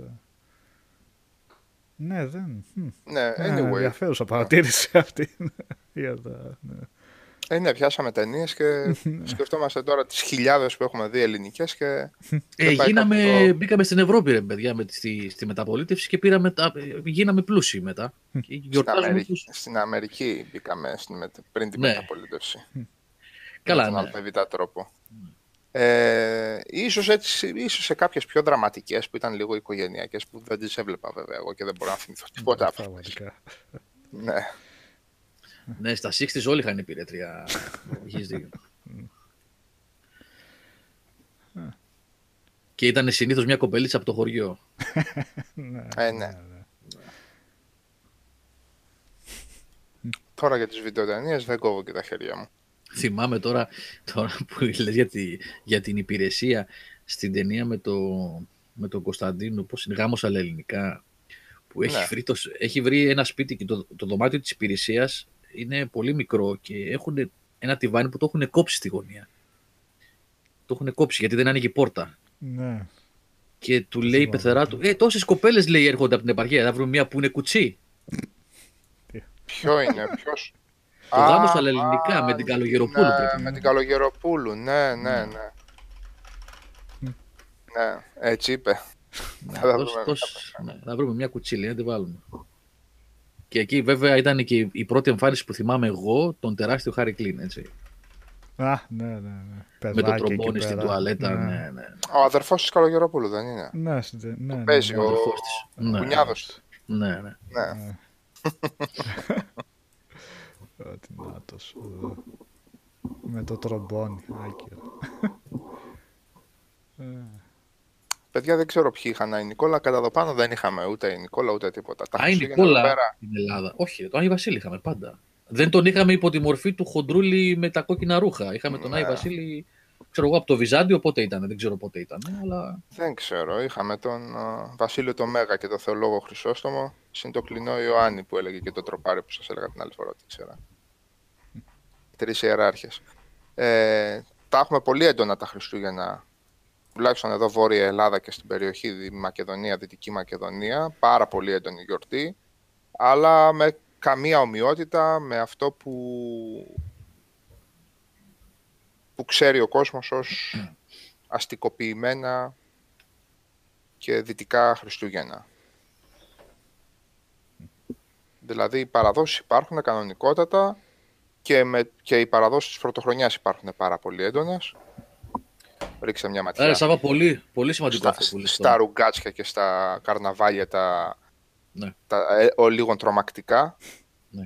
Είναι σημαντικό αυτό που λες, γιατί σε όλα αυτά που είπαμε ξεχάσαμε, το έχω πει άλλες χρονιές, είναι ένα, ένα ωραίο, ε, μια ωραία κάψουλα, time capsule, μια κάψουλα χρόνου, Μμ. ε, οι καλικατζαροδουλειές της ΣΕΡΤ, που ήταν Ναι. ναι. δεκαετία 80, το οποίο επίσης λόγω ηλικίας, λόγω χρόνων, λόγω budget έχει γεράσει πάρα πολύ άσχημα, Καλά. αλλά γιατί, α, γι' αυτό, αυτό σας το λέω γιατί διάβασα τώρα τα τελευταία χρόνια, ψάχνοντας να το βρω, το βρήκα στο, στο YouTube υπάρχει όλο και το κατέβασα να το έχω και σε ένα σκληρό έτσι να υπάρχει, ε, ότι βασίστηκαν πάνω σε θρύλους και ιστορίες έτσι και ε, παραδόσεις και τα λοιπά από διάφορα χωριά από όλα τα μέρη της Ελλάδας ε, και το θυμήθηκα τώρα με αυτό που είπε ο Σάββας. Είναι πολύ σημαντικό αυτές οι παραδόσεις που υπάρχουν. Έχει τεράστια παράδοση. Από διονυσιακά ακόμα, έτσι. Για το τέλος του χειμώνα, τέλος πάντων για το ηλιοστάσιο, για το χειμερινό ηλιοστάσιο. Ε, τι διονυσιακά τώρα εδώ πάνω. Όλα αυτά είναι όμορφα, ωραία, παγανιστικά. Ναι, αυτό λέω. Και Είναι, ναι, τι... Οι αρχές, οι παλιές θρησκείες, όπως επιβίωσαν μέσα από Ναι. τα Χριστούγεννα. Ούτως ή άλλως, μέσα από τα Χριστούγεννα επιβιώνουν αρχαίες θρησκείες και αρχαίες εορτές. ναι. Έτσι. Ούτε χιόνι είχε εκεί κάτω στη Βιθλέμ, ούτε υποθέτω. Εκτός αν είχε χιονίσει εκείνη τη χρονιά. δεν Μάλλον ξέρω. νομίζω να έχει. Ναι. Ε, Γιορτάζουμε αρχαίες, θρησκε... αρχαίες γιορτές γιορτάζουμε, έτσι. Και δεν είναι μόνο αρχαιοελληνικές.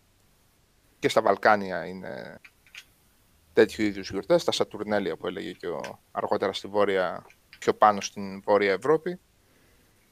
Καλό είναι λίγο να τα διαβάσουμε. Εγώ δεν έχω διαβάσει αρκετά για αυτά τα ζητήματα. Ξέρω όμως ότι είναι γιορτές που συνδέονται με το, με το, θυμε- με το χειμερινό ηλιοστάσιο, με την αλλαγή του χρόνου, τα λοιπά. Πάντως ε, υπάρχει βάρος αισθητικό στα τα Χριστούγεννα. Αντίθετα με το Πάσχα, το οποίο ε, υπάρχει και, από, και, απ- και εκεί παγανιστική μυρωδιά, αλλά είναι, κρατάει πολύ πιο έντονο χ- χριστιανικό και ορθόδοξο χαρακτήρα. Ναι. Είναι πολύ αποκομμένο, δηλαδή είναι πολύ πιο αυτόνομο από, αρχαίες εορτές και αρχαί, αρχαίους εορτασμούς και αρχαίες ε, δοξασίες. Τα Χριστούγεννα μπλέκεται λίγο το πράγμα. Μπλέκεται πάρα πολύ και γι' αυτό και ο χαρακτήρας βγαίνει σκοτεινός. Δηλαδή, αν σκεφτείτε ότι την περίοδο την εορταστική μεταξύ Χριστουγέννων και φώτων, όπου και τα φώτα, έτσι, τα θεοφάνεια είναι ε, πάρα πολύ σημαντική γιορτή. Πάρα πολύ σημαντική χριστιανική γιορτή. Ότι ενδιάμεσα έχει γεμίσει ρουγγάτσια ο τόπος και ρουγγατσάρια αλλού, αλλού τα λένε, όπως θέλετε πέστε τα. Ελπίζω να έχετε, έχετε δει, υποθέτω, αυτά τα καρναβάλια ντυμένα με περίεργες τρομακτικές μάσκες, φούμου, ναι, ναι, ναι. πρόβιες, κουδούνια και εγώ δεν ξέρω τι, έτσι. Ναι, ναι. Λοιπόν, ε, εκεί το βλέπεις και λες κάτι δεν πάει καλά εδώ πέρα. Εδώ γενικά δεν είναι πολύ χαρμόσυνο εδώ το μήνυμα. Κάτι άλλο παίζει από πίσω. Έτσι.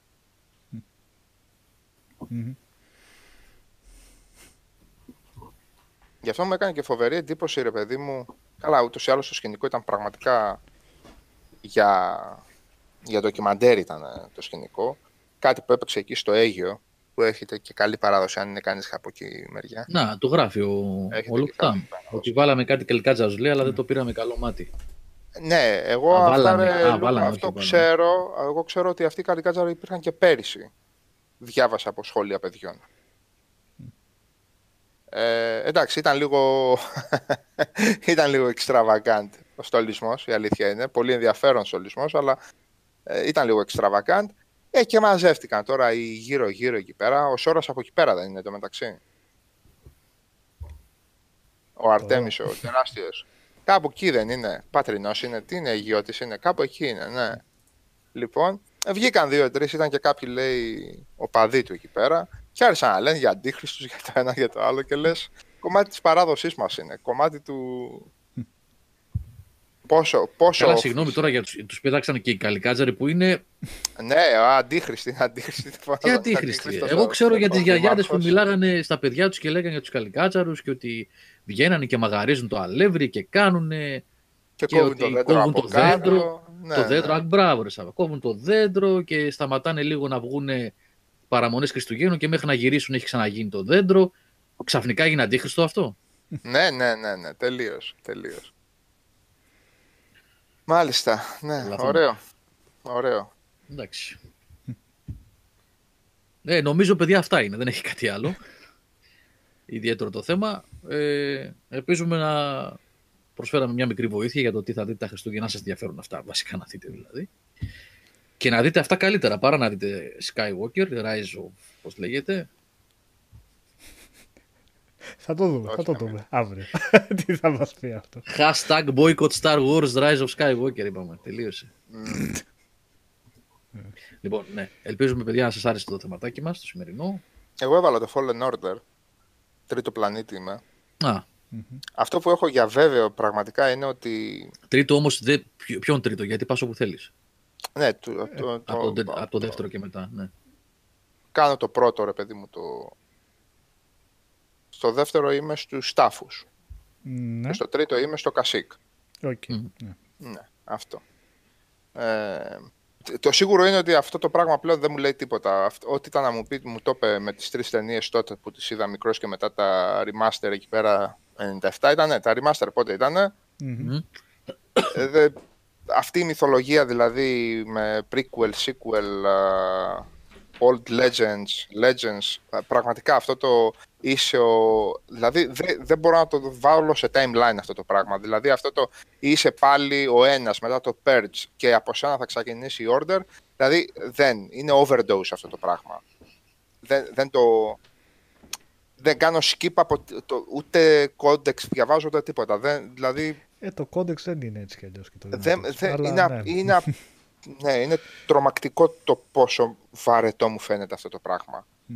Και αξιοθαύμαστο το πώς μπορούν και γεννάνε από αυτό το βαρετό πράγμα ε, τόσο υλικό. Είναι, το, είναι σχεδόν τρομακτικό. Αν ξέρουν να λοιπόν, γράφουν, Σάβα βγάζουν ωραίο υλικό. Ε, τι να ξέρουν να γράφουν, ρε Γιώργο, τώρα; Πάλι η Padawan που πέθανε και είσαι ο πρώτος και θα βρεις εκεί και ένα codex και θα το ακουμπήσεις και θα αντιδράσει το ακούμπισμά σου γιατί έχω το force και πάλι το force και ξανά το force. Όχι, όχι, ξανά, όχι, ξανά το όχι, ρε. Δεν λέω, για το, δεν λέω για το force awakening ή για το χ συγκεκριμένο. Ότι όταν έχουν αναλάβει άνθρωποι που μπορούν να γράψουν καλά, έχουν βγει καλά πράγματα από αυτό το σύμπαν.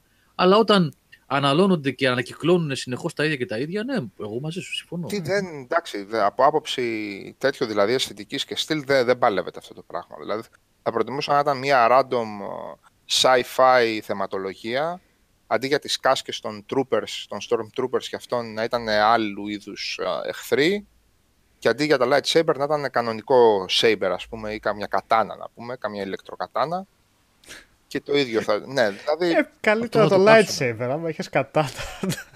ξέρω. Αυτό έτσι κι αλλιώς, εγώ, εγώ έτσι όπως το βλέπω το πράγμα, Σάβα, Γιατί δεν κατάνα υπάρχει... είδαμε καλή. Ναι, δεν, δεν υπάρχει πολύ μέλλον άμα δεν αλλάξουν ερώτα και δεν κάνουν δραματικές αλλαγές. Ε, υπάρχει... ναι, ήδη έχουν πει ότι. Με... Κορεσμός, κορεσμός, υπάρχει κορεσμός, υπάρχει κακή χρήση του intellectual property, πολύ κακή τα τελευταία χρόνια. Αν δεν γίνουν δραματικές αλλαγές και δεν γραφτούν ιστορίες και δεν φύγουν από αυτό το κλισέ μοτίβο, ο Πάντουαν, αυτό, use the force κτλ. Εντάξει, αυτό είναι κομμάτι του lore, αλλά να πάμε παραπέρα, όπως αυτά που υπήρχαν και τα πετάξαν στα σκουπίδια, το EU, το Expanded Universe, έτσι, δεν έχει πολύ ακόμα. Ναι. Κοίτα, ήδη έχουν πει ότι μετά από το Rise of the Skywalker θα κάνουν ένα διάλειμμα.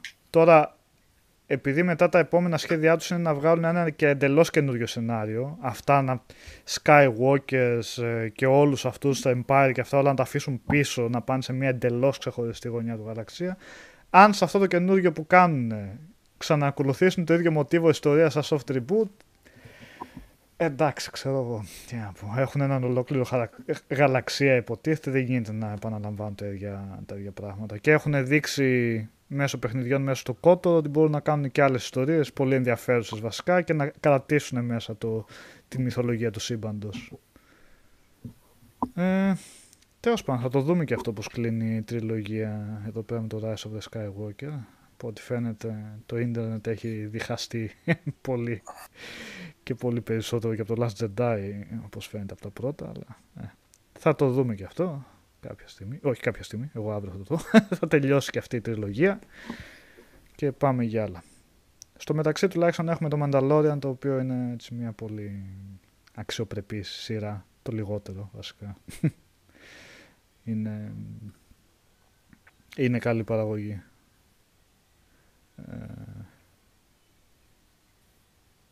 ναι. Περισσότερο το 2020. το 2020 Τώρα πάλι. αυτό, ναι. Λοιπόν, ναι. Θα είμαστε εδώ πέρα να κάνουμε ranting, ξέρω. το προβλέπω αυτό. Θέλω να πιστεύω ότι θα με εκπλήσει ευχάριστα αύριο γιατί πάω και με χαμηλές προσδοκίες μεν, αλλά ακριβώς επειδή πάω με χαμηλές προσδοκίες και ακριβώς επειδή το Last Jedi δεν μ' άρεσε καθόλου, νομίζω ότι το καινούριο μόνο πάνω μπορεί να πάει. Σαν... Εγώ σου είπα μην πας, μην πάτε, αλλά ε, σε, εσένα σε τρώει, θες να πας, πήγαινε. Ε, θέλω να πάω, τι να κάνω. Πάρε τηλέφωνο αύριο μου πεις. Κλαίγοντας έτσι, γιατί, γιατί δεν σ' άκουγα έτσι. Εγώ δεν. Τελείωσα, τελείωσα. λοιπόν, ε, κλείνουμε. Σας ευχαριστούμε για μια ακόμα φορά για την παρέα. Ευχαριστούμε για μια φορά ακόμα για την παρέα όλη τη χρονιά που μας κάνατε. Να είστε καλά, να περάσετε καλά, να έχετε καλές γιορτές, τις οικογένειές σας, τους φίλους σας, την παρέα σας, όπου και αν είσαστε, υγεία και θα τα πούμε live, έτσι, webcast. Δεν ξέρω αν θα κάτσει να κάνουμε κάποιο stream. Κάτι λέμε να τελειώσουμε ένα Hello Rich εδώ με τον Σάβα και τον Νικόλα και τον Πλωμάρη. Ε, θα ναι, θα το κάνουμε. Ναι, ναι αλλά τουλάχιστον έτσι τύπου webcast και τα λοιπά θα μας δείτε ξανά μετά τις γιορτές αρχές 2020. Λοιπόν, μην ξεχνάτε τους διαγωνισμούς. Έτσι παίζει η ψηφοφορία. Να ψηφίσετε, να διαλέξετε τα αγαπημένα σα παιχνίδια του 19. Έχει και για τη δεκαετία μέσα έχει βάλει. Α σας δω τι θα βάλω στα καλύτερα δεκαετίας. Τρεις επιλογές. Δύσκολο, δύσκολη απόφαση. Πολύ. Τι θα μπουν. Ρε Λουίτζι, εγώ να το ρωτήσω αν θα κατέβει Κοζάνη. Εσύ θα το ρωτήσεις αν θα κατέβει Κοζάνη. Εγώ και να κατέβει Κοζάνη δεν θα το δω. Θα δούμε, ρε Τάσο, θα δούμε. Είναι περίεργα λίγο το Χριστούγεννα φέτος. Λοιπόν. Καλά να είστε, παιδιά, και υγεία. Λοιπόν, άντε, καλό σας βράδυ και ευχαριστούμε για την παρέα. Ciao, guys. Καλά Καλό βράδυ, παιδιά. Καλό βράδυ.